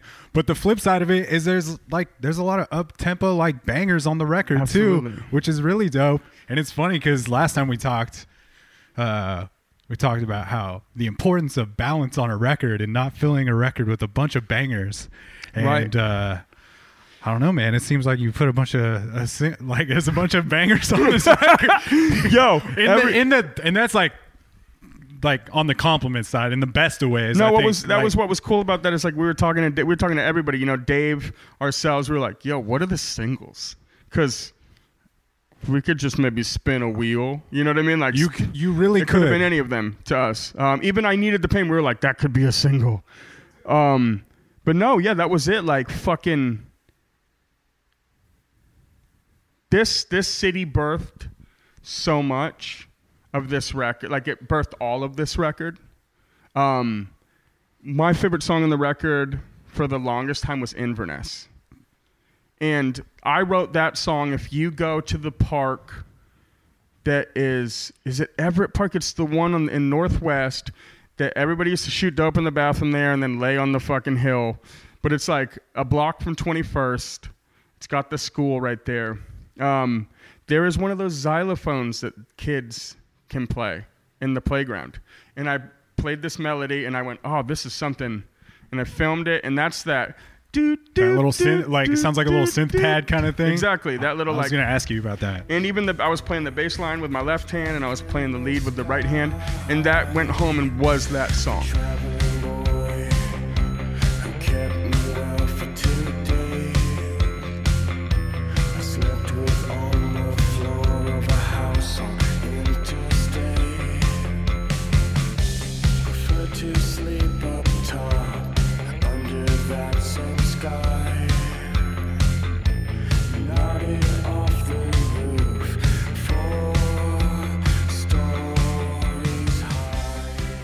So Portland, like it was birthed out of these places that Nicole used to, to slam dope in those bathrooms. You go in those bathrooms before they shut them down, and there's black tar heroin splattered on the ceiling from people like clearing their rigs out and shit.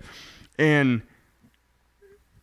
there was just like, to us, we were like, fuck, you know, like we're not trying to be the nostalgic '80s band, but we were inspired by soundtracks that had variation and diversity Yeah. and having that flow. Like Roses is the opening credits, Wanting War. Big fucking o- Fucking- triumphant opening. Exactly. And then Wanting War like brings the intensity up and Maddie Rue is just like you could walk into prom to that and f- you know f- we tried to just have this variation and the record changed it was a different track listing like a week before we went in and then Oil Burner, Inverness and Ducky all got thrown into the mix and rounded out the later half of the record and then I Needed the Pain was a completely different song until I was at Old Town Music and tried finger picking it on a baritone acoustic. And then we were like, that's the closer. And now it's some Hell yeah. stripped down pussy ass folk shit instead of it was a full band song.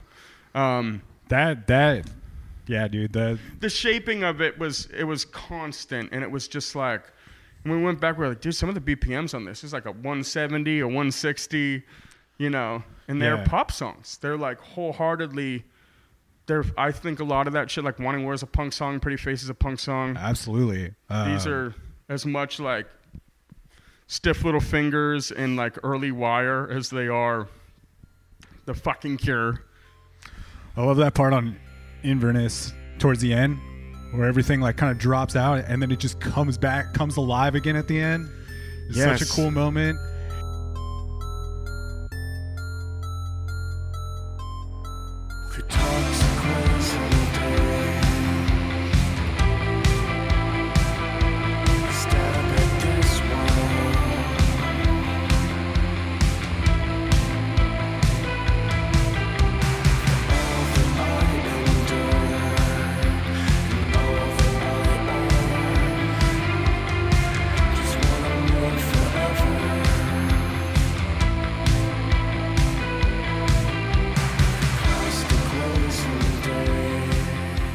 I love that riff, and I love.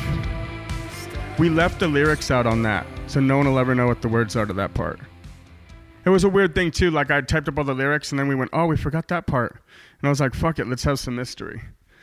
But that variation is different. Like I write a lot of shit that's very like verse without lyrics, verse with lyrics, chorus, verse without lyrics. You know what I mean? And it just goes in these things. Double the chorus the second time.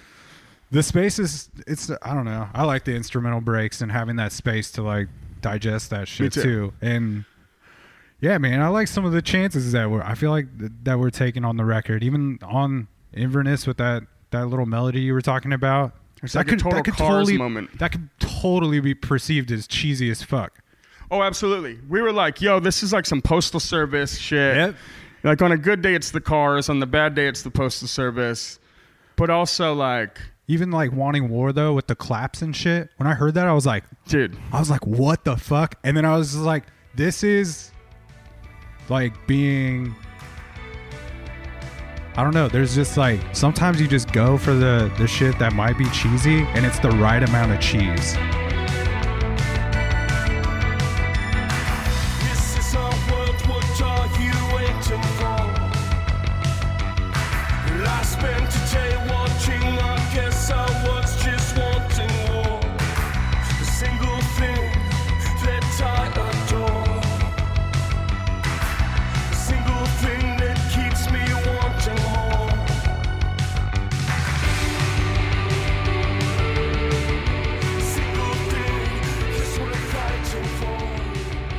Right. I mean, if the lyrics and the vocal, like, and I, that's another thing I had to accept a long time ago. Is like, I'm the singer of Soft Kill. My voice has its limitations. It's where it's at.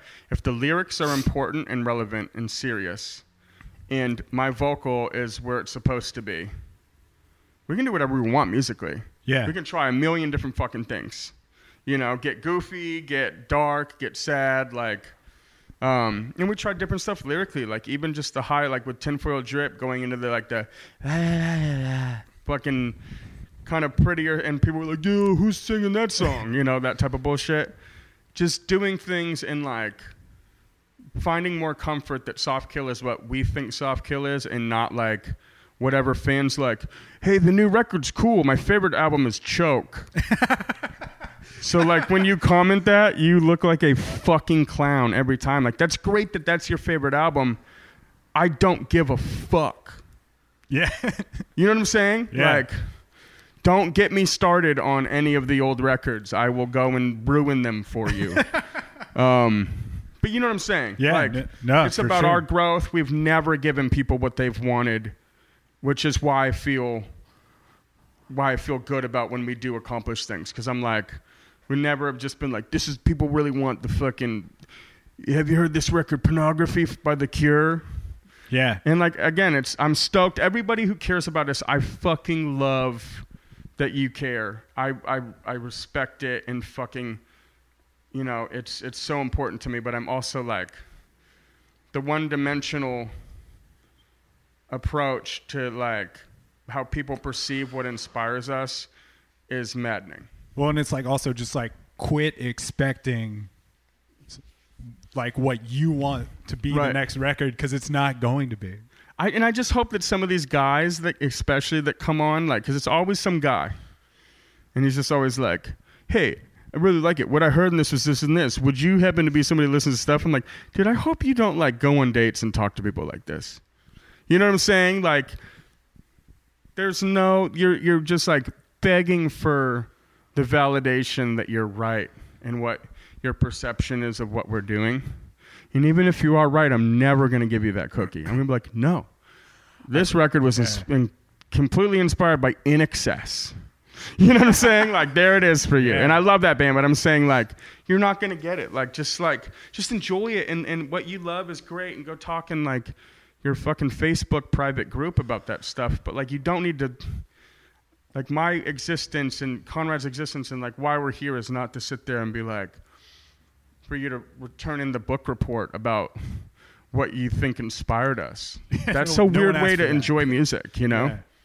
I think that's uh, sometimes what's fun, maybe for me, uh, listening to your music is like I don't really have even a whole lot of reference for a lot of the shit that people might put upon you. Absolutely. Which is, and I love your band. I just like the other stuff is maybe just like some stuff I'll listen to casually, but it's not like really in my rotation. You know, Right, and it's and I think it was when like we started getting attention from people that do stuff like you do that have the varied musical taste that people like you have that we felt validation because we were like, "Oh, cool. We're being embraced by a wide variety of people." Yeah, and That's I think I could, I, like, I would just put this record on for anyone. Like, no matter is this- what their musical taste is, I would be like, yeah, like, And we made it for everybody. you know, like we made it for ourselves. It's for consumption by everybody. You do not have to own a black leather jacket and smoke cloves to listen to Soft Kill, regardless of what anyone told you in a dark alley. Uh, I like the on Floodgate that line. This God has grown tired of loving me Yeah. is one that sticks with me listening back to the record. And that's just that's just about drugs. It's about feeling. I realized initially when I wrote that I was like, that's me saying that I feel alone and that because this re- this I touch a lot through losing people. First of all, backtrack. I have a cross tattooed on my face. I have that cross because my cousin Christopher Combs passed away from drugs. I loved him. And I got something that was, in a lot of people's eyes, incredibly obvious of how you like honor something. It was something kind of stereotypical and religious, even though I don't identify as somebody that believes in a God per se. Um, I got that in my face, but a lot of I've had people come up to me like, "You're the only person I know that I like really respect that like is a God guy," and I'm like, I don't know that I'm a God guy. I know that I haven't made up my mind in terms of like what is definitively existing, and I found that especially through Narcotics Anonymous and through rehab and through recovery, that me personally, that I am constantly pondering possibilities of these things more so than ever saying, Jesus Christ, right? I'm not turned off by people that believe in God and that that that uh, pray to Jesus and stuff like that. Like, I'm saying definitively that I have never made that choice that I believe that these those things are real. You know what I'm saying? And I'm not saying I'm still undecided. I'm just saying that like the amount of of suffering that I've ex- experienced and that I've watched people go through that it sometimes has been really depressing to me to think that there's is no higher power or or even if it's nat- mother earth and nature right? Pulling strings and and that's created all of this. It's just like it just feels like one big sick kind of fucked up experiment you know what i'm saying so that quote initially was me being like oh yeah there's like i'm being ignored by a god if there's a god but even deeper i was realizing that i was talking about that the drug is the god Yeah. you know, heroin and and uh, and meth. You know that these things like they like you get to this point where you don't get high anymore. Yeah.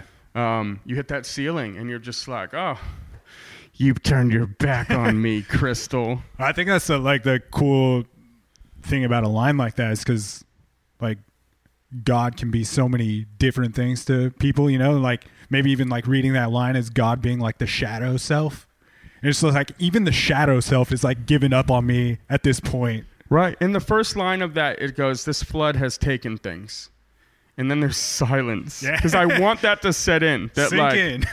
Let that sink in. That like this flood of uh, the life of addiction has taken everything, and then the God, all that's left, which is the drug, has has stripped me even of the joy that that once gave me. And that's the darkest game. And the lot of the people that you see out there buried in the throes of addiction are another line past that. So when you see them, they're not in the flood. And that's what's so crazy. That's why I believe that it's a disease. Because I'm like, these are people that are far past it all. They're not getting high when they hit that vein anymore. You know what I mean? Like they're in a different fucking place. And they're accepting, they are at such a low and at such a bottom that they are accepting the lackluster existence of suffering through obsessive use. You know what I mean?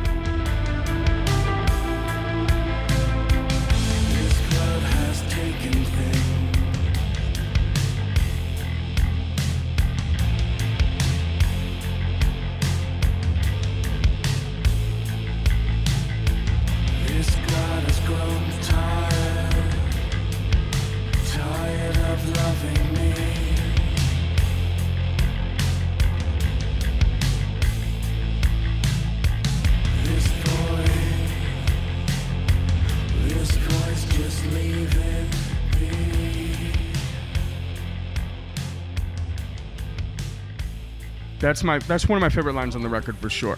That's one of my favorite tracks on the record. That one came out great. Tamron killed that song. Um, it's weird to give somebody lyrics and be like, "Sing this fucking song." Her voice is so powerful and goes to places that I could never go. That I feel like she added a whole melodic, harmonic structure to it. That I was like, okay, yeah, fucking. Thanks for making this one good. you know what I mean? Like, um, in the same way that Adam does on Matty Rue. Yeah. Um, I'm just like, like, you know what I mean? Like these people, what they do and what they bring to it makes up for the fact that I feel like I limited them by not allowing them to like create lyrics, both of which are strong suits for both of those people. Um, yeah. as far as collaborating on lyrics with Nicole, is that kind of the first time you've done that sort of thing? Tinfo- Tinfoil Drip was the first release that we did that with. Uh, Nicole's lived uh, the life of, of of a junkie when you are female is different. The lows and, and the bottom and, and survival and navigating all of that and the things that you have to do are considerably different without saying anything specific. Uh, those that song is about um, that song really it's weird. I mean i listen i'm think about these things and i'm just like fuck dude. I can't believe we're giving out so much of ourselves our emotions and our, our fucking like story in the lyrics because there's to me it's so it's probably buried in metaphor to some people. To me i'm just like it's like reading my diary. Um, that was the first one where we piggybacked and played off each other. She's talking in that song about this girl alice who's still out there. And uh, that's the lyrics of that are about them in the basement of this old punk house that used to be in Southwest called the Carruthers House. I never went there. A lot, everybody knows about it if you're from a specific era, and they're just like cracked out of their minds, um, rolling around in the basement in tinfoil, uh, putting the carpet on top, rugs on top of each other for blankets. Um, it's so literal. It's not a metaphor. you know what I mean? And she and Nicole has this incredible. Nicole's an incredible writer. Um, translating her stuff into song form has been really easy. Yeah, is that is that almost like become like a brand new writing tool to you? Almost? Absolutely. And and piggybacking off each other. You know that that song, it's weird. So tinfoil I would have to look at it. Um, I did write some of these words. Okay. But yeah, this thing, like, I love that line. We were making jewelry out of candles and paint, which they were, apparently. um, she wrote the majority of this, and I translated this. This was not in song form. Um, it was the success of that in terms and by success I mean us going, wow, that came out great. That led to us doing this more often, and we did it a lot on Premium Drifter, which was the demos that didn't make it to be re-recorded for Dead Kids. This Dead Kids existed for a long time. It had numerous album titles and it had numerous track listings. So when Premium Drifter came out, it was like there's some collaborative lyrics on there quite a bit, but this was like I love turning her stuff into songs. I love what it inspires in me lyrically too, because I I am been very redundant in the past. Sometimes lyrics haven't meant anything to me. There's a lot of songs where I'm like, Yeah. this ain't about shit. Well, and you only have your mind to work off of, so Dude, my mind is fucked. I got to imagine like just having someone else's thoughts to play off of are pretty great for and just ima- inspiring and, and stuff. it's inspiring because I'm just like, oh, you captured something I experienced perfectly. Because, like I said, our life we were we were junkies apart, but we there's a the lot of parallels. constant parallels. You know what I'm saying? And uh, I'm just like, I mean, when we first met, I was like, I had it worse. I did more time than you. and then like now I'm just like, oh, I got off easy going to prison because you went through this, that, and the third.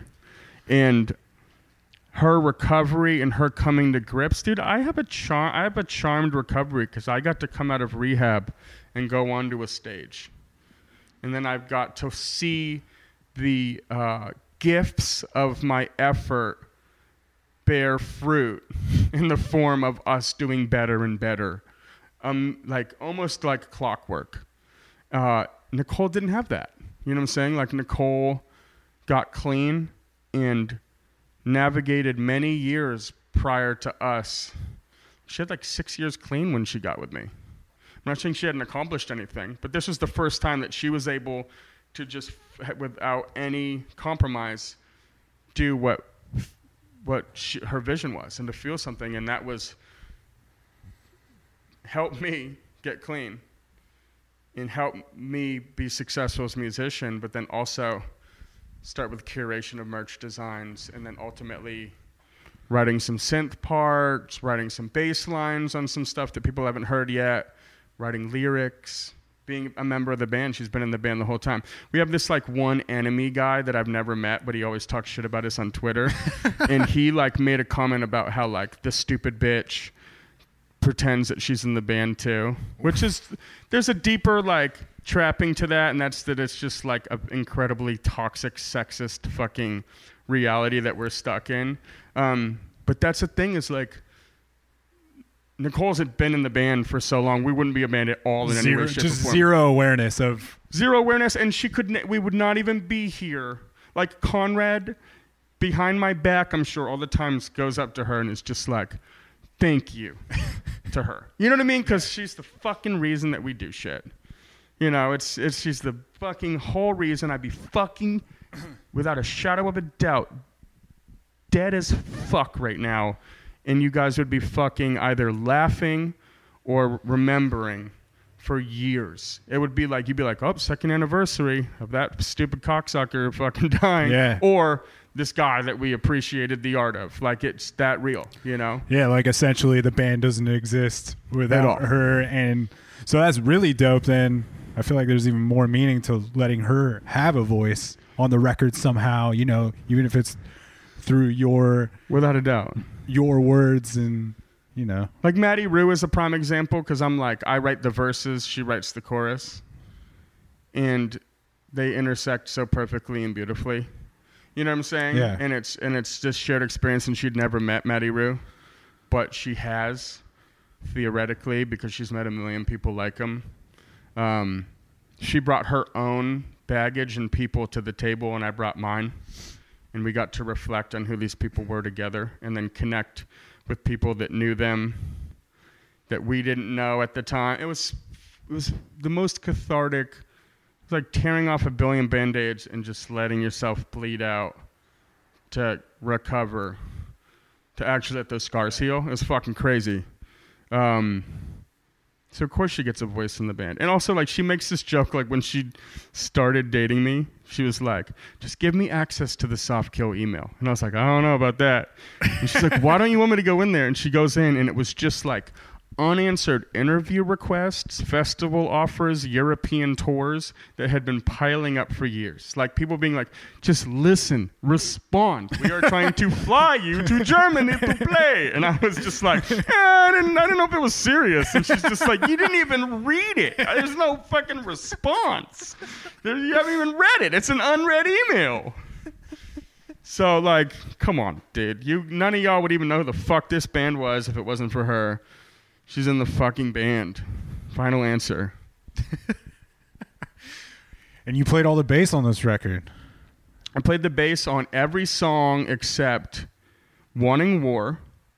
That fucking incredible verse, bass line, the doo doo doo doo that was written by Owen, who's not in the band anymore. Um, Owen has been like my best friend for many years. We w- will spend years apart. Click back in. Uh, Owen was there through all of my ups and downs with addiction. Owen took the brunt of a lot of my my fucking uh, coming to grips with my shit. It was really hard on our friendship. Um, you know, I'm not saying that nobody else was like spared, but like Owen being somebody I'm so intimately close with that I've been through so much with, like I was not good to him. Um, because he, he was expendable because he was so there and he had seen so much of like I couldn't put a front on to him. You know what I'm saying? Um, but at the same time, like for us, for our friendship to be able to heal and to strive and for us to be what's more important than anything, which is is friends, we couldn't be in a band together anymore. But so this was the last record that he was part of. Um, he still lives in Portland. I see him fairly regularly. I love him with all my heart. He's incredible, and he's like was the hardest working member of this band um, in terms of physical labor, preparing the back backing tracks. Did more driving hours than anybody. Worked more merch, more merch. The workhorse. shifts. He's the workhorse. He's a fucking. He's the hardest working motherfucker you'll ever meet. He's an alien of another planet, and his ideas and his approach musically is are so unique, which is why writing with him is has always bore really cool results. Um, so he did that. There's your convoluted, crazy answer, but he did that one. He played bass on Ducky. I love Ducky, man. Like especially the that part at the end where everything drops out and it's just the bass. Right. and and you feel like maybe it's gonna come back, but you don't really you don't It you don't doesn't. know if you're not paying attention to how much time is left in the actual track.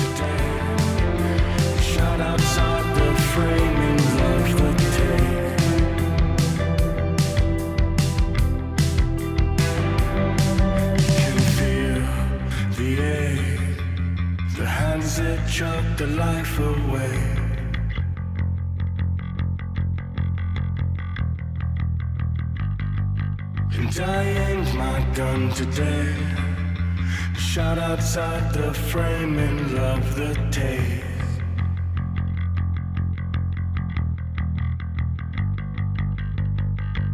And you know what was crazy? Like, and I fucking, it's weird to admit these things. So I wrote Duck. I wrote the bass. The bass lines that that Owen wrote are really just the verse of Wanting War. and he wrote the guitar part that Conrad's playing on Pretty Face, which is one, probably one of the best guitar lines on the fucking record. The down down down down down down down down. He's just fucking like absolute goat. Um, he's written to me the most interesting and best parts on every single record. It's he's he's so unique. Um, I wrote Ducky in the way the choppiness of it at the end. I remember like I convinced myself that this was like, you know, because Owen and I are at odds at this point. I was just like, just can't even play the fucking part right. And in reality, I got to go back to it at the end, and I'm like, no, it's perfect. It's exactly how it was supposed to be. I'm a fucking asshole, you know, because we were just at that point where it was unresolved, and we needed to talk and be like, yo, like the band is not the most important thing here. Like, friendship is fucking important, you know.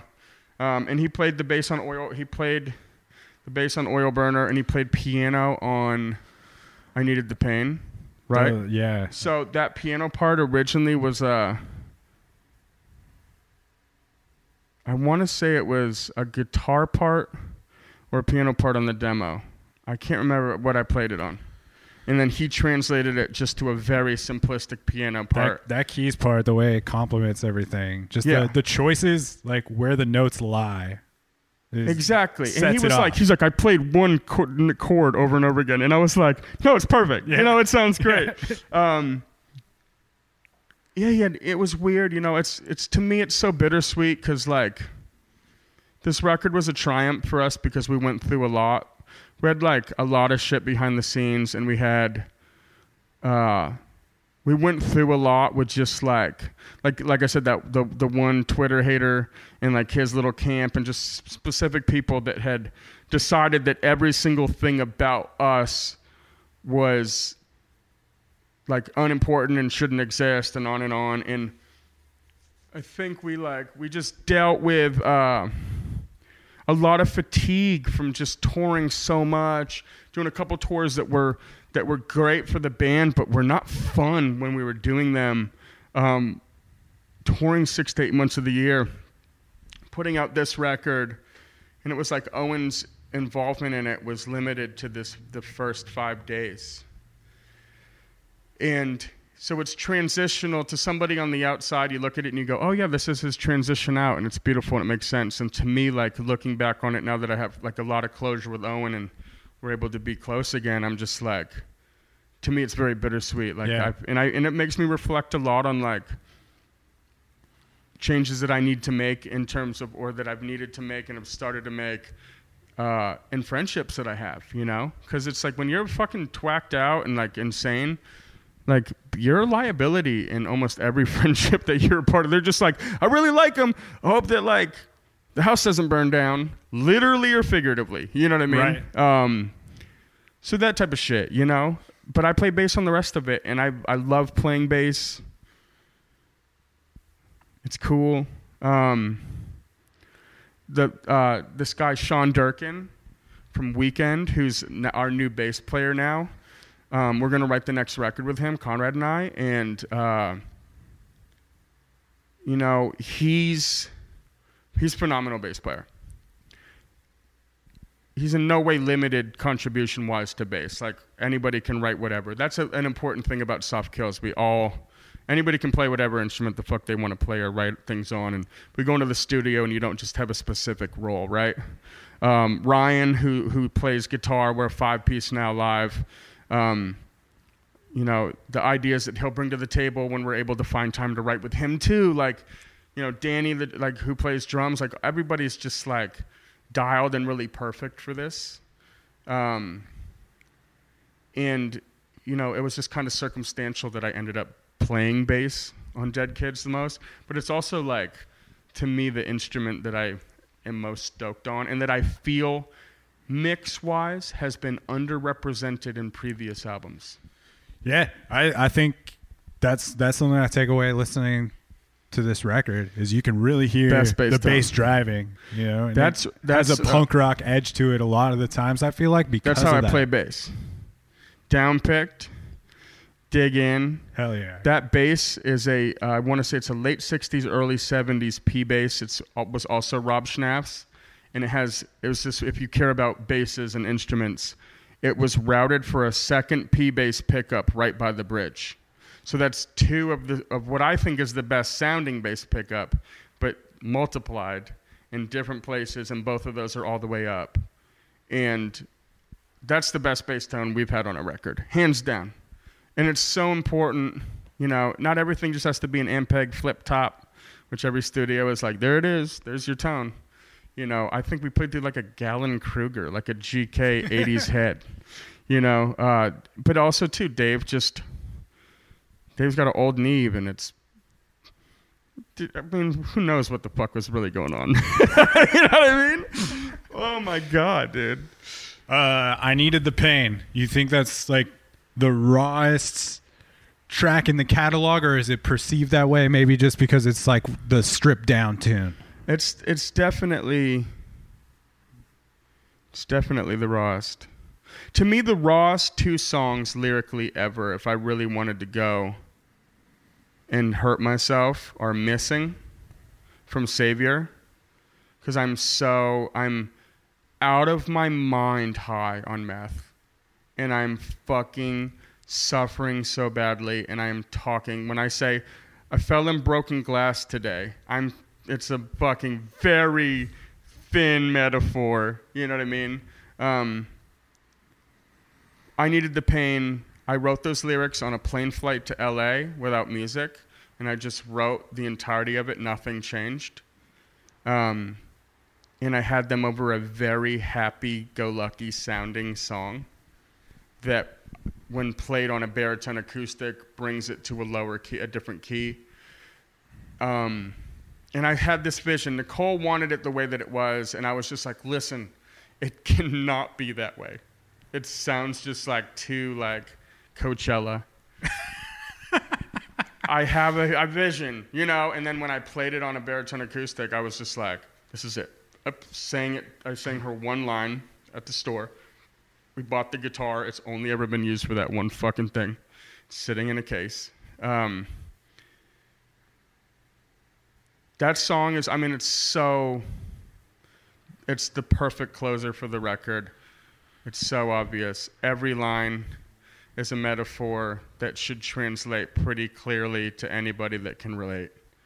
Um, you know, um, can you trust your mouth to know that it's bleach that we've been drinking because we're running out? You know, it's fucking like I'm smiling not because I'm so fucking impressed. I'm just like, God, dude. Like, and I also get mad because I'm like, why can't I write lyrics like that all the time? You know, fucking, like there it is. So so stripped down. Did it within three takes.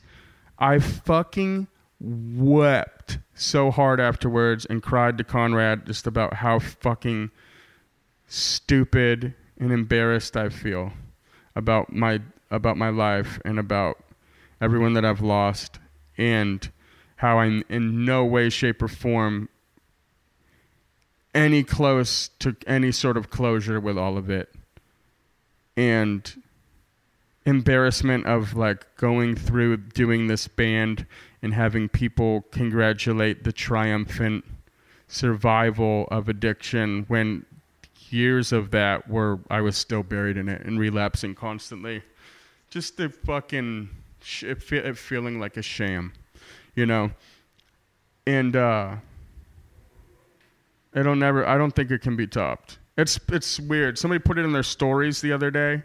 When people put Ducky or I Needed the Pain in their Instagram stories, I get the most stoked because those are my two favorite songs, but also like the songs that tear me up are Matty Rue,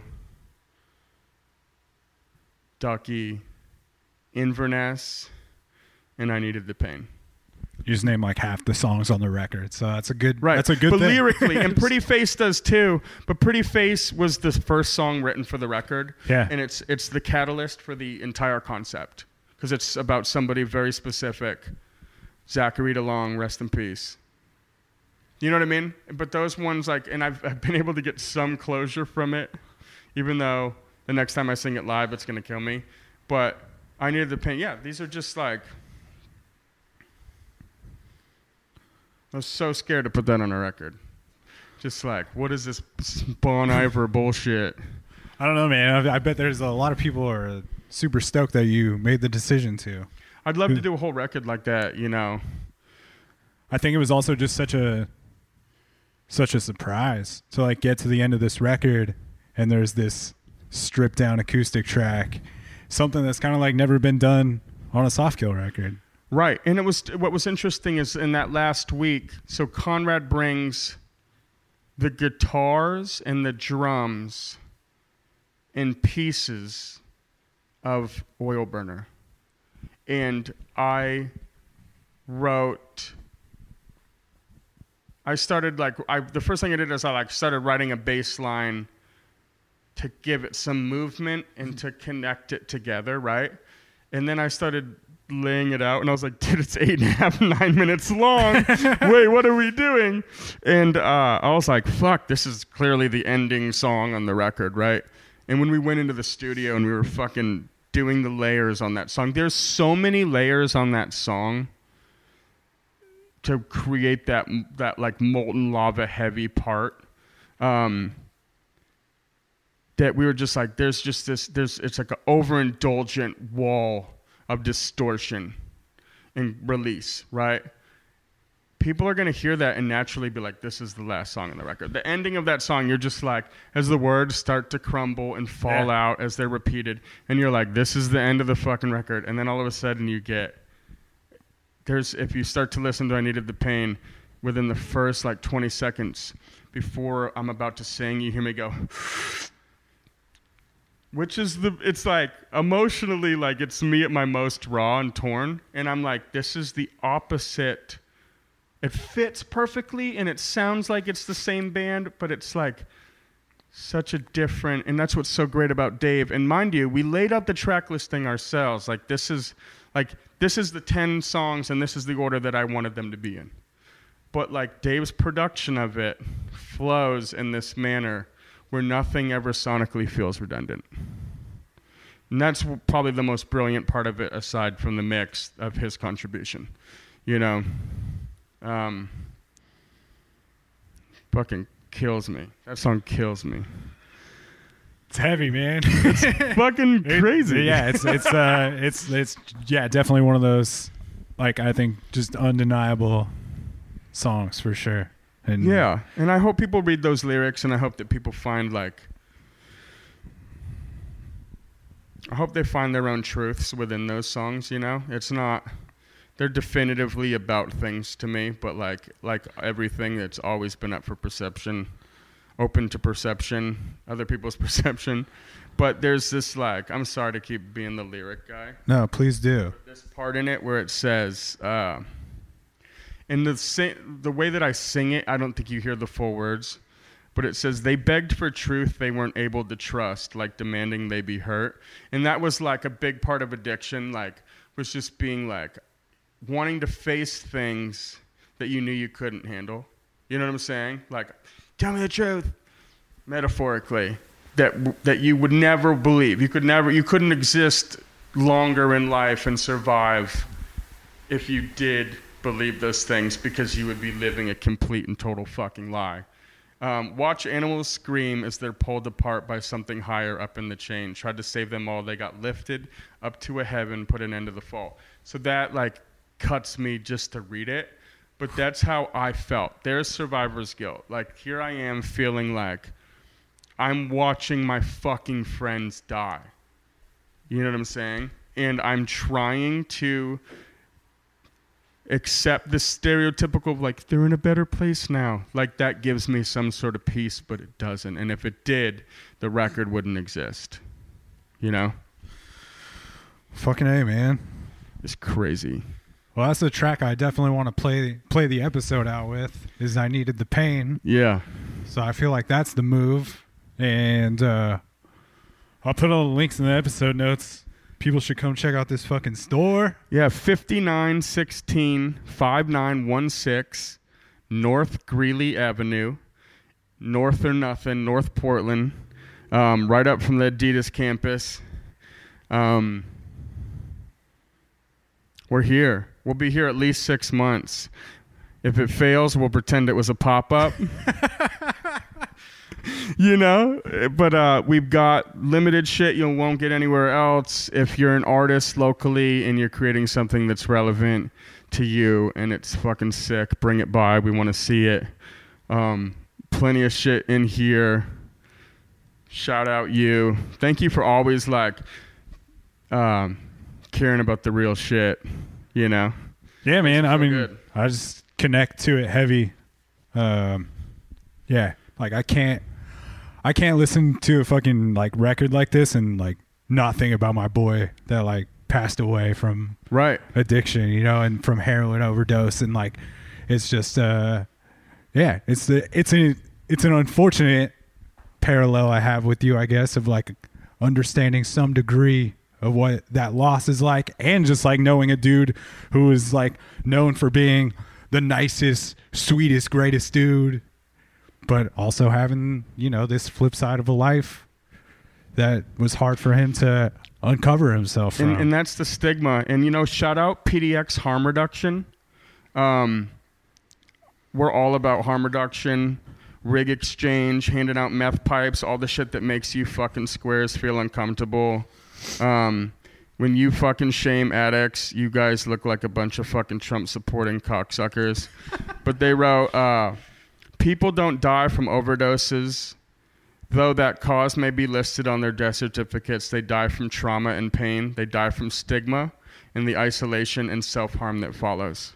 So, people can be the nicest, most endearing, uh, seemingly empowered individuals and still be completely lost. It is not definitive of anybody's existence, no matter what becomes their end.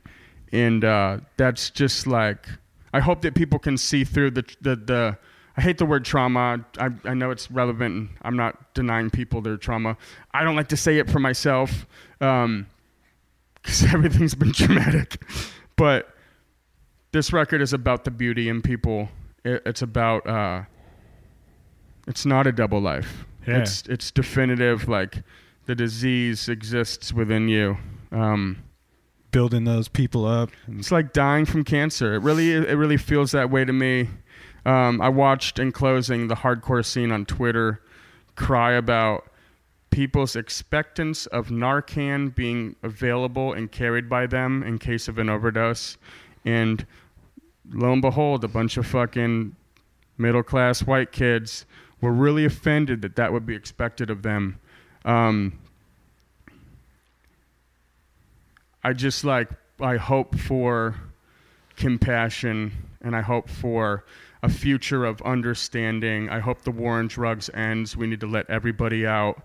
Uh, we need to let, especially a lot of the African American and Mexican American um, individuals that have been imprisoned for epically long sentences, you know, as a result of systematic racism and, and the war on drugs being used to try to dismantle and destroy these people specifically, you know. But then also the big pharma thing. I love seeing these motherfuckers start to get smacked around a little bit and a couple billion dollars get taken away. But ultimately, I just hope that, like, I hope that we can have more transparency and be able to talk about these things and that if you're struggling and going through shit, you can at least hit us up. Well, I, I sleep about three hours a night. I've got a three year old. I'm not going to be sleeping for years. So you can always contact us. There's so many resources out there. You don't just got to go to NA, but it's a great start. Um, I want people to be able to have open dialogue about this stuff and about what they're going through. There's nothing to be ashamed about. And uh, death is so final, you know? That's the truth for sure, man. But re- rest in peace, everybody, that this record is about for sure. Absolutely. And uh, yeah, man, I'll put all the links in the episode notes. Uh, I feel super fortunate that you give me an opportunity to uh, get to know you over the, the last year and a half or so, man. Like I feel, I feel very fortunate that you and I crossed paths at Pickathon. Like even this is the third time I've hung out with you, and there hasn't been many, but I like I've really enjoyed our hangs and our chats. So Absolutely. Shout out Chicago. you know, my home. That's my real home. But you know, without a doubt, I've had fun with you, and and I love talking to you about this stuff because, um, you know, the, the the world that we exist in as a band is a lot of times an echo chamber of the same ideas. for sure. So it's it's cool to be around other people that just have a different perspective of art and music and appreciate what I think is sometimes like the deeper nature to like what we're trying to put out there. Um, so yeah, and we appreciate these. Are, this is this interview, the last one too, have been my favorite that that we've gotten to do. Uh, likewise, So- likewise, dude. Like, yeah, the, that first one we did, it stands top five, if not the top one. Just We got that number one spot. that number one baby. spot on the Dan Cable Presents podcast. on the Dan self-acclaimed. Cable Billboard charts, baby. Uh, we end the episode every time with the guest saying this uh, this goofy tagline, which is "It's a program." So if we get the you know the Softkill, it's a program. Why did you I got the, you got forget the, that? No, it's a, good- you. this it got is the this bias, You know, from Softkill, and this is a program. We're gonna play it out with the last track off the record. It's called "I Needed the Pain." It's available everywhere. Come by the shop. Check out the merch online. All the links will be there, and uh, that's the Jelly Jams. And we'll catch you on the flip side, Portland.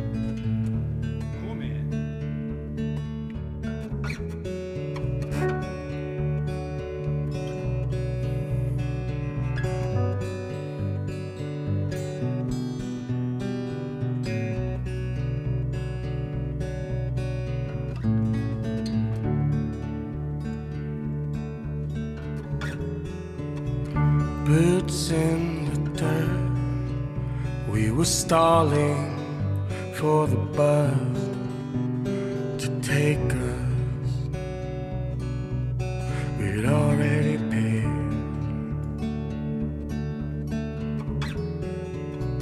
Here's the coming clean. Wanna lie to your face when it's playful we're already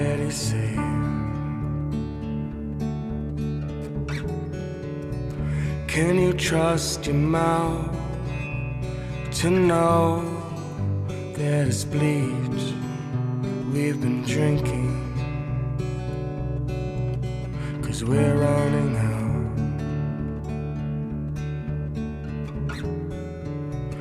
It's just mixed with the mud. It's holding us down as we're sinking. Small amount. It's true, A few I've loved keep haunting. It's something I never will